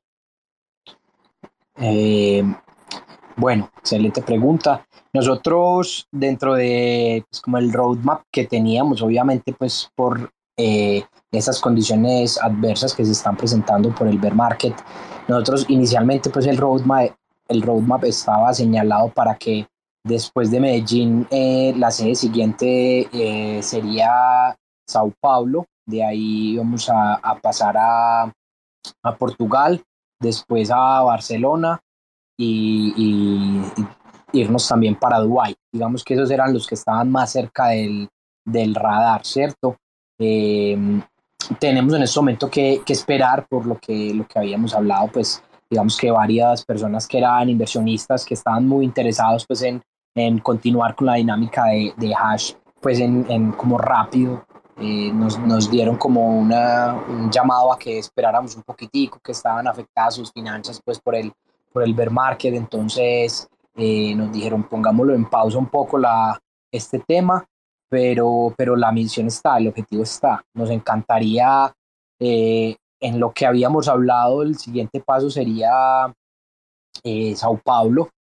Sin embargo, pues hemos visto obviamente el poder que hay también, y no desconocer de Río Janeiro, de Buenos Aires también, pero dentro del roadmap original íbamos a Sao Paulo, después los que les dije, Portugal, Barcelona, Dubái. Esos eran como los iniciales.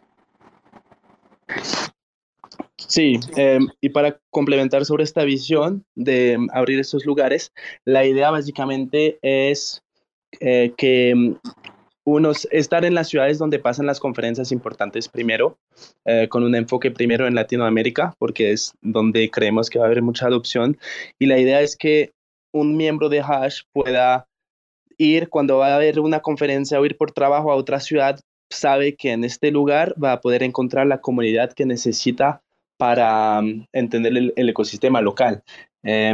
Este efecto que todo el mundo tiene cuando viene en Hash House en Medellín y que conoce gente muy chévere, que pueda tener este efecto cuando va a otra ciudad. Por ejemplo, fue muy chévere durante el Cosmoverse tener a Ethan Buchman, el cofundador, que estuvo acá, y esperamos con los dedos cruzados que pase Vitalik cuando pase por Medellín, ahorita en 2 semanas, y eso es la idea, es que en cualquier gran ciudad donde hay un movimiento cripto, tú sabes que puedes llegar a este club y encontrar la gente que necesitas encontrar para llevar a cabo tus proyectos. Entonces, sí, eso es la visión, pues, digamos, global de Hash House, que sea un club para la gente que viaja mucho, para negocios. Y eso, como dijo Mauricio, con el bear market estamos un poquito ya como en pausa, pero estamos seguros que apenas termina, digamos, esta recesión un poquito global, porque no es solo de cripto, vamos a tener muchos inversores que nos van a apoyar y para montarlo en sus ciudades. La misión no para. Está súper, súper, súper bueno, o sea, todo. A veces uno no se da cuenta si la estructura es tan, tan preparada o no en un proyecto que se ve tan bueno, en un lugar, en un negocio, en un emprendimiento. Pero ahora super bullish con Hash House, aunque no sean un proyecto cripto, es la forma en la que lo están implementando, es como que fuesen cripto en sí, porque cada vez están buscando más formas de meterse más en Web3. Yo quería aclararles una cosita, aprovechando la oportunidad que también tenemos a Nena aquí. Si bien ella es una mujer súper talentosa en lo que hace, también es una persona de las principales en las que están al cargo de Loop Finance. Es una plataforma que ellos ya les tocó migrar desde otra blockchain y consiguieron un lugar en Cosmos donde desarrollar su tecnología, y aparte de hacerlo de una forma más flexible, eligieron la blockchain de Juno porque es como un Ethereum pero con muchas más flexibilidades. Hablando de Ethereum, cuando vaya Vitalik tienen que tolerar que entre en pijama porque el tipo no se viste con otra cosa, pero me encanta su sencillez en ese sentido. El punto es que, Nena, también, si los puedes ayudar también a compartirles un poco de todas las cositas que Loop podría contribuir a Hash House para que pueda ser un producto con una infraestructura desarrollada a través de Loop Finance, porque imagínate tú, ustedes tienen NFTs, ustedes tienen swap, ustedes tienen permissionless para los smart contracts, entonces la verdad es que hay mucha flexibilidad en la construcción, y si están buscando una infraestructura que pueda soportar la economía que ustedes quieren dar a futuro, creo que Loop es uno de esos proyectos principales que está haciendo todo muy bien ahorita. Chicos, una cosa que quería mencionar antes, espérame un segundito. Deberían de tomar fotos de las personas que van allá y hacer un muro. Si están contemplando a Vitalik, deberían hacer, o sea, que vaya a ir a Colombia, ahora fue Ethan Buchman, solamente eso. Ahora sí, Nena, por favor. Disculpa que te interrumpiera. Tranquilo, esa es una muy buena idea. Esa es una muy, muy buena idea. Y no, claro, bueno, les voy a dar, si ustedes siempre me hacen botarles alfa, pero les cuento que obviamente también pues nosotros desde Loop ya estamos conectados con Hash y yo creo que vamos a poder hacer muchas cosas juntos. Como tú lo dices, ya tenemos el NFT de Marketplace, ellos saben que si quieren lanzar una segunda colección, ahí estamos felices de tenerlos en la casa, se les atiende con todo el cariño del mundo, sería lo máximo. Y además, obviamente, si deciden lanzar su token y si lo tienen ahí, pues ahí está nuestro DEX felices de la vida, también los tendremos. Pero más allá de eso, yo creo que van a haber muchos productos juntos. Loop ya está trabajando en un proyecto por ahí que vamos a lanzar también para Colombia. Entonces, obviamente, uno de nuestros mayores aliados y de los que estamos más felices de tener cerca va a ser Hash. Y claro, yo personalmente, yo sé que la tengo pendiente, pero nos tenemos que sentar aún más para ver cómo continuamos y cómo seguimos empujando el tema de educación y de la adopción masiva, porque tenemos los mismos valores y tenemos la misma visión, y cuando tú encuentras eso, hay que seguir trabajando siempre juntos. Y creo que el Loop en eso siempre se ha destacado, y es más allá, como siempre les digo, es como tal los fundadores y el equipo como directivo, todos somos muy amigueros. Entonces, cuando somos muy amigueros, realmente vemos a la otra persona como alguien a la que le queremos agregar valor y con la que queremos trabajar y que queremos sacar cosas adelante. Entonces, pues ellos saben que tienen casi que abiertas las puertas para lo que necesiten de parte de Loop.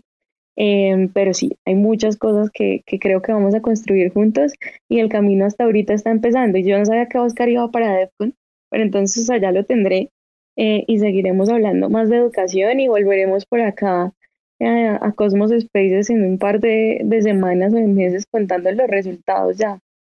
Espectacular, espectacular. No, mira, ¿viste? ¿Para qué entras si tienes que tirar alfa, nena? No, pero es que ¿cómo no vas a entrar? Gracias por estar aquí. Jorin, ¿tienes algo más? No, bueno, o sea, lo que se me ocurría es que, pues, esa cuestión, ¿no? O sea, justo mencionaron lo de Vitalik, y fue así como que, pues ahora acaba de ir Ethan Buchman allá, y es como que seguro no tomaron fotos, y yo sé que estuvo allá porque en la fiesta de Quicksilver estuvo en Hash House. Sí, no, ahí me hacen más triste aún, que yo le iba a tomar una foto, pero en Hash uno siempre se termina hablando con todo el mundo, y en un punto me giré para ir a tomar la foto y ya había desaparecido. Entonces, no, sí, quedó en las memorias. Exacto, o sea, no que le tomes una foto así de infraganti, ¿no? Sino más bien una foto que así que le digas, oye, pues nos gustaría que estuvieras acá, porque pues... Obvio. Entonces, para que así puedan hacer como su hall de la fama, ¿no? Que muchos restaurantes, pues, les da el flash y empiezan a ir acumulando. Y ustedes mismos lo dijeron, ¿no? Llevan menos de 6 meses, ¿no? Entonces... ya en 6 meses tienen la visita de Ethan Buchman, y aparte, pues, dentro de poquito quizás tienen la de Vitalik. Entonces, pues, qué mejor, ¿no? Quedaría muy bien, digo yo. Sí, esa es la idea. No alcanzamos a tomar la foto a Ethan, pero vamos a buscar en las cámaras para un screenshot. No, mentiras. Ay, esto buenísimo, me encanta. Claro que sí, no, háganlo. Al tipo le va a encantar, Ethan se va a encantar. A decir como que, ¿cómo no me tomé una foto en ese lugar tan genial? Si estoy seguro de algo, es que cualquier persona que haya entrado a su local se acuerda que es Hash House, y el día que vuelvan a ir a Medellín, o el día que vean un hash en el lugar donde estén, van a ir sin dudarlo 2 veces. El profe por ahí me dijo que nos iba a compartir unas cositas, pero mientras se monta, sigamos. Adelante, ¿quién quiere seguir? Sí, es uno de esos lugares que realmente, wow, sí, es difícil de olvidar. Y no lo quieres olvidar tampoco, entonces. Pero a ver, retomando la cuestión sobre cripto, ustedes, ¿cómo les explico esta pregunta? La cuestión de las stablecoins que ustedes manejan en su ¿cómo se llama esto? En Hash House, algunas personas son muy incómodas con el aspecto de que dicen, no, la privacidad y todo eso. ¿Ustedes no les molesta que, por ejemplo, se pueda ver la cantidad que hay en los addresses que ustedes tienen en esa cuenta, o lo manejan rápidamente para moverlo a otro lado? No sé si me explico. No estoy seguro de qué aspecto de la privacidad estás hablando. Cuando ustedes ponen allá los QRs para pagar, uh-huh, obviamente el cliente pues puede acceder y leer el address, ¿no? Entonces puede entrar en los diferentes finders o block finders y decir, ah, mira, tienen tanto acá o tienen X allá. No sé, ¿no les incomoda esta cuestión? ¿Ustedes lo manejan de alguna forma para que rápidamente no se vea? O pues, ¿entiendes ahora mi punto?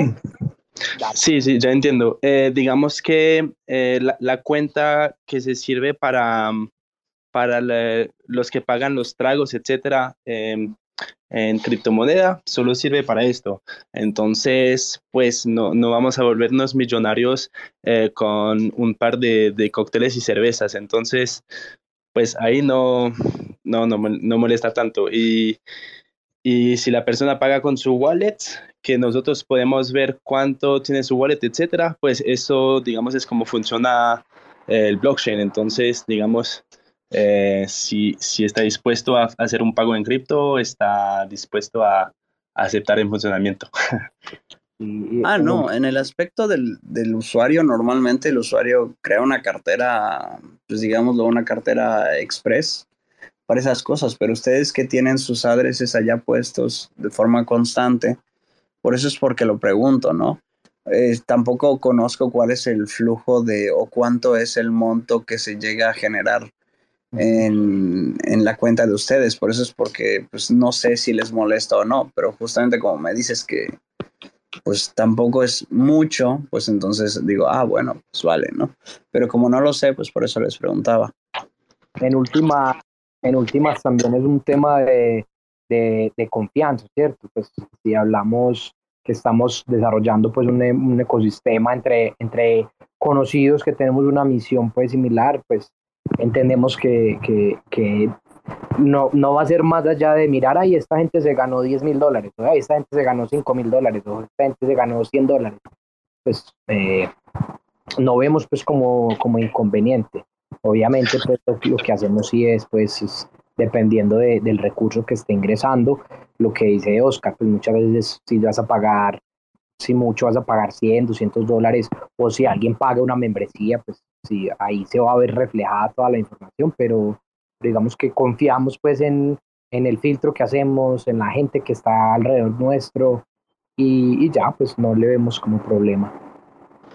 Sí, y es solo del caso que les dije para la caja, digamos. Y bueno, no manejo esta parte, pero estoy seguro que nuestro administrador cambia, pues no cambia, pero saca plata cada rato cuando ya hay mucho en la cuenta, porque sí, obviamente siempre es un riesgo que uno pueda ver que la cuenta tenga como millones ahí, pero sí, es más eso, confiamos y si realmente empieza a tener un valor muy grande, me imagino que hacemos como todos los que tienen esas cuentas daily, digamos, express, me imagino que la pasa a otra cuenta, aunque eso no lo manejo yo. Bueno, muchísimas gracias. Mira, aprovechamos para darle la bienvenida también al profe, que se subió. También hablamos del Hackathon, hablamos de Nación Cripto, más colombianos que no voy a decir que la arepa, porque ahí tenemos un temita entre Venezuela y Colombia, pero más paisa que la bandeja. Entonces, profe, bienvenido. Gracias por estar acá. Un placer estar aquí. Y yo sí diría que más paisa que la arepa, ¿sabes? Pero te acepto la bandeja. Profe, yo le voy a hacer arepas y usted me va a hacer unos arepas a mí cuando nos volvamos a ver. A ver cuáles de las dos nos gustan más. Pero a mí me gustan las dos. Solo que es una cuestión que... Bueno, entonces digamos que usted es venezolano y yo soy colombiano también. Así es más fácil. Claro. Bienvenido, claro, profe. Claro. ¿Qué tal fue esa experiencia con el Hackathon? ¿Qué tal fue llevar eso? ¿Cómo fue la planificación detrás? Porque de verdad que salió tan bien. Yo me quedé admirado. Estaban listos para todo. Anto, pues la verdad fue un desafío gigante, gigante. Un desafío muy arduo, muchas horas de trabajo, muchas noches sin dormir. De verdad que después de terminar el Hackathon, pues creo que nuestra visión de Criptocito y de Friends, que fue el principal equipo en organizar el Cosmoverse, fue algo totalmente distinto. Les cuento una infidencia, todos en el equipo de Nación Cripto se terminó el Hackathon y al otro día estábamos enfermos, agripados, tirados en la cama.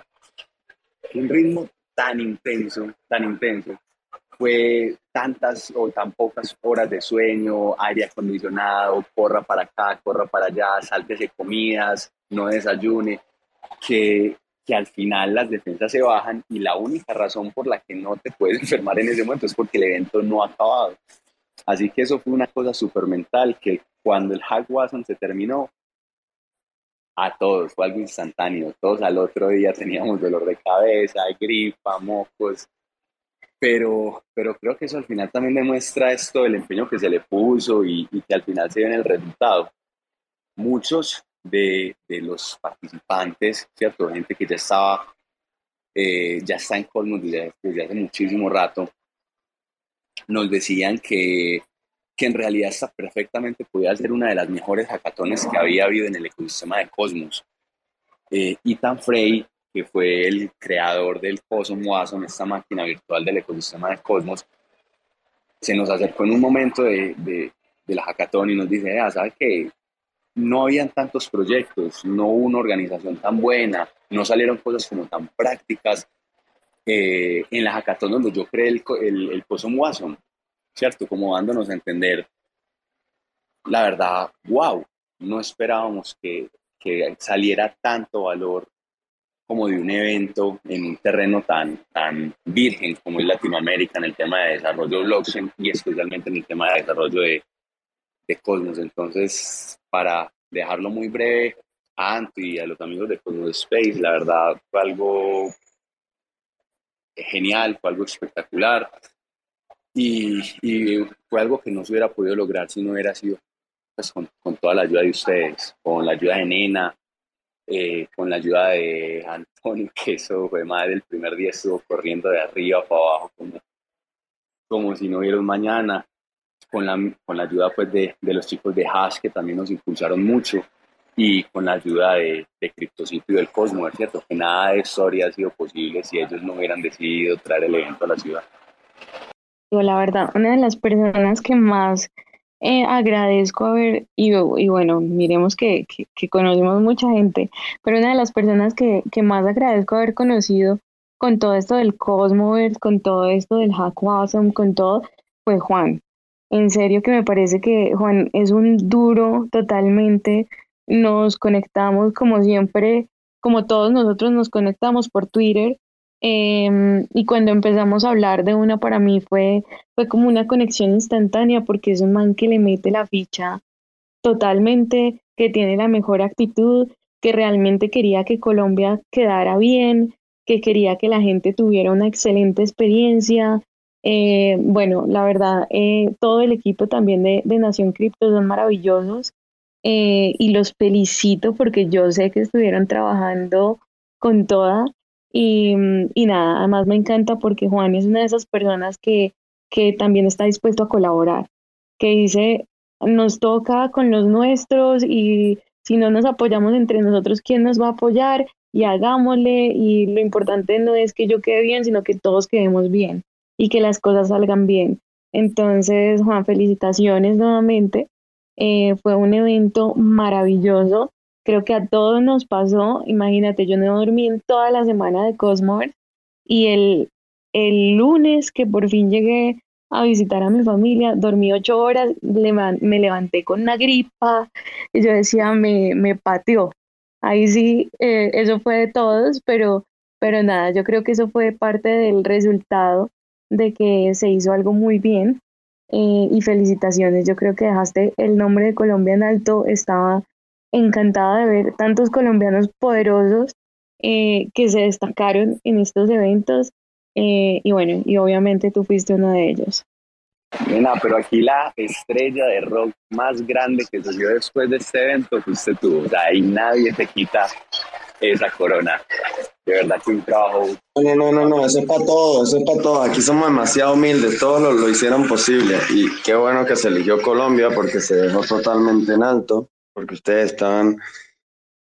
toda la vida hemos sido naciones guerreras, naciones que han luchado, que han tratado de salir adelante con tantas dificultades que hay por el tema de lo que habíamos hablado inicialmente, buscar la plata fácil, buscar ese tipo de cosas y de repente pasarle por encima a otras personas solo para conseguir ese objetivo. Entonces, que haya personas sinceras, que haya personas que siguen haciendo las cosas bien, que haya personas que tratan de dejar nuestra sangre y nuestras raíces en alto, es lo más bonito, y creo que eso hizo ruido en cada una de las personas que acudieron al evento, en cada una de las personas que vean el Cosmoverse o vean el Hackwasm, en cada una de las personas que tengan la oportunidad de conocerla a cualquiera de ustedes. Entonces, este espacio es mucho más lindo de lo que yo esperaba que fuese, porque no solo es el feedback, no solo es toda la información que hemos compartido, es la emoción con la que lo hacemos.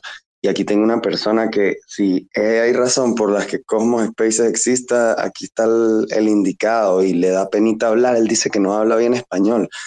Yo lo entiendo perfecto. Hola. ¿Cómo están todos? Buenas noches, buenos días, ¿cómo estén ustedes? Bueno, pues, ¿qué les cuento?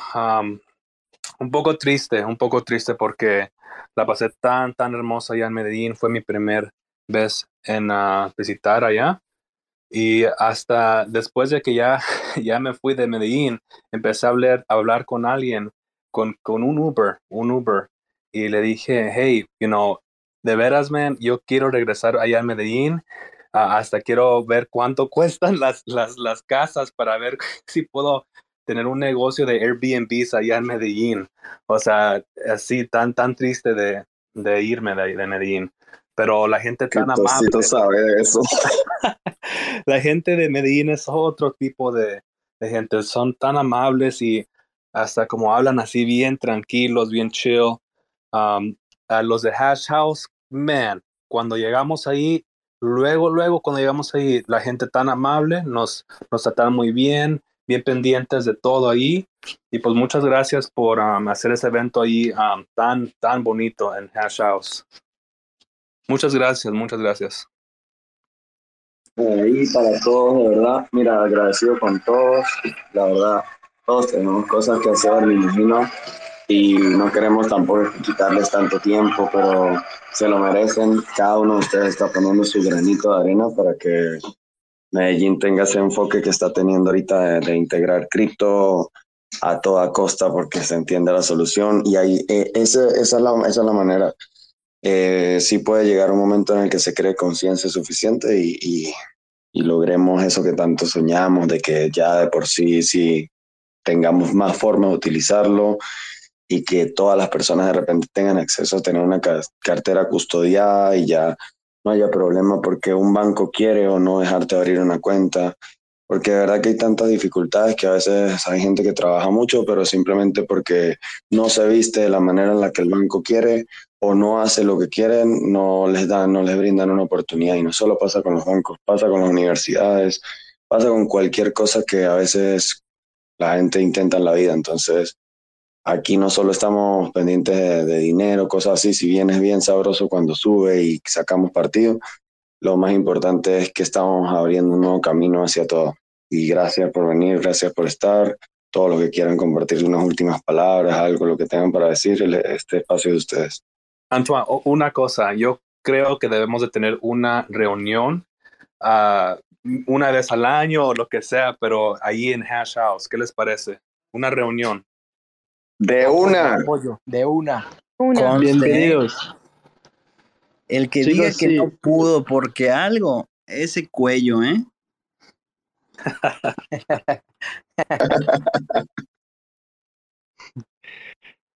Muchísimas gracias a todos, de verdad. Algo más, cuéntenos, de verdad está tan bonito que no queremos que se acabe. Sí, pues chicos, muchas gracias por el espacio. No, yo solo quería recordarles para los que siguen en Medellín que están muy bienvenidos la próxima semana del 18 al 23, que pues con eso de ETH Medellín vamos a tener muchos eventos en Hash en la ciudad como tal. Y bueno, para que también nos ayuden ahí con el Twitter de Hash, que apenas estamos empezando. Hemos empezado primero por la comunidad real que por las redes. Entonces, sigan la cuenta y pregunten ahí la info sobre ETH Medellín para invitarles al canal Telegram que tenemos y darles toda la información. Y eso, muy agradecidos. Juan, qué bueno verte por aquí también. El profe nos ha dado 3 charlas en Hash y realmente fueron como de las más chéveres que tuvimos. Aprendimos mucho. E incluso ya queremos hacer algo con Nación Cripto directamente desde Hash. Y ya saben, muy bienvenidos para su reunión anual. Acá los esperamos. Así es. Yo me uno a la gratitud de Oscar y gracias a ustedes por el espacio y por sacar el tiempo a escucharnos, Qué bueno que nos hayan visitado y que pudimos pues como poner un granito de arena en esa mentalidad pues que han estado cambiando acerca de lo que es Colombia. Entonces, buenísimo. Reunión anual, pongan la fecha que estamos all in.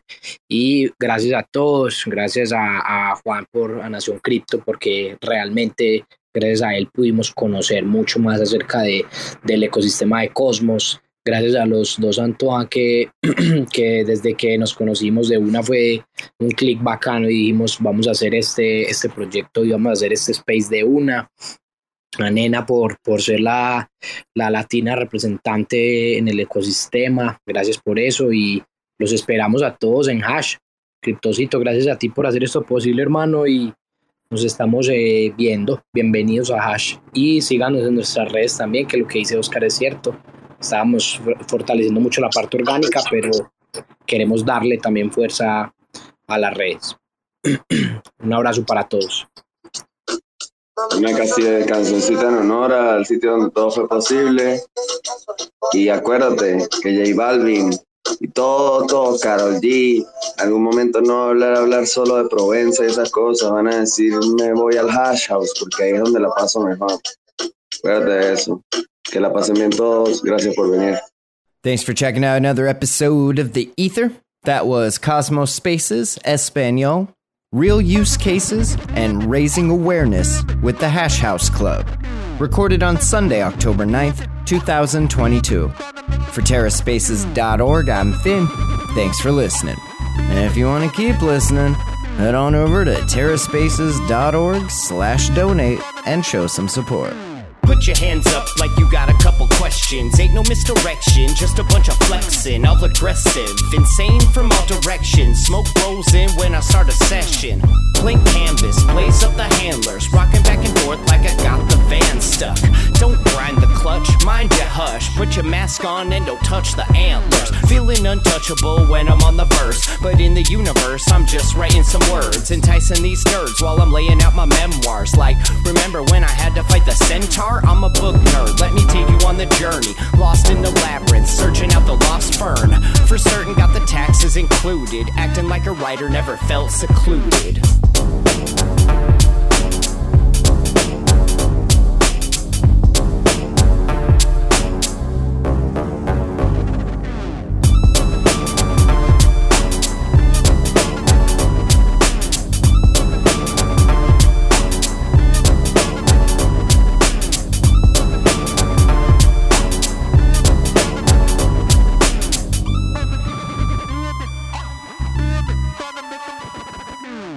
Get into the shit and line them up. Just another fixed game of try my luck. Go lighten up, dog. It could always be worse. Unless you're in the back of a hearse, then you're dead. Or put it in new speakers. It's a toss-up, driver or just tweakers. Don't stress, yo. I've done the research. research, living life like a bunch of fucking lemurs. It's a remake, off the cutting floor we take a little bit of poison and put it in the cheesecake. Tastes great, less filling, less stress, more killing. As he blew the cornerstone out the building and the blocks came tumbling down, all humble. Feels like we're drowning in a little puddle. Rebuttal, I should be taking off in the shuttle, getting high in space with the Hubble.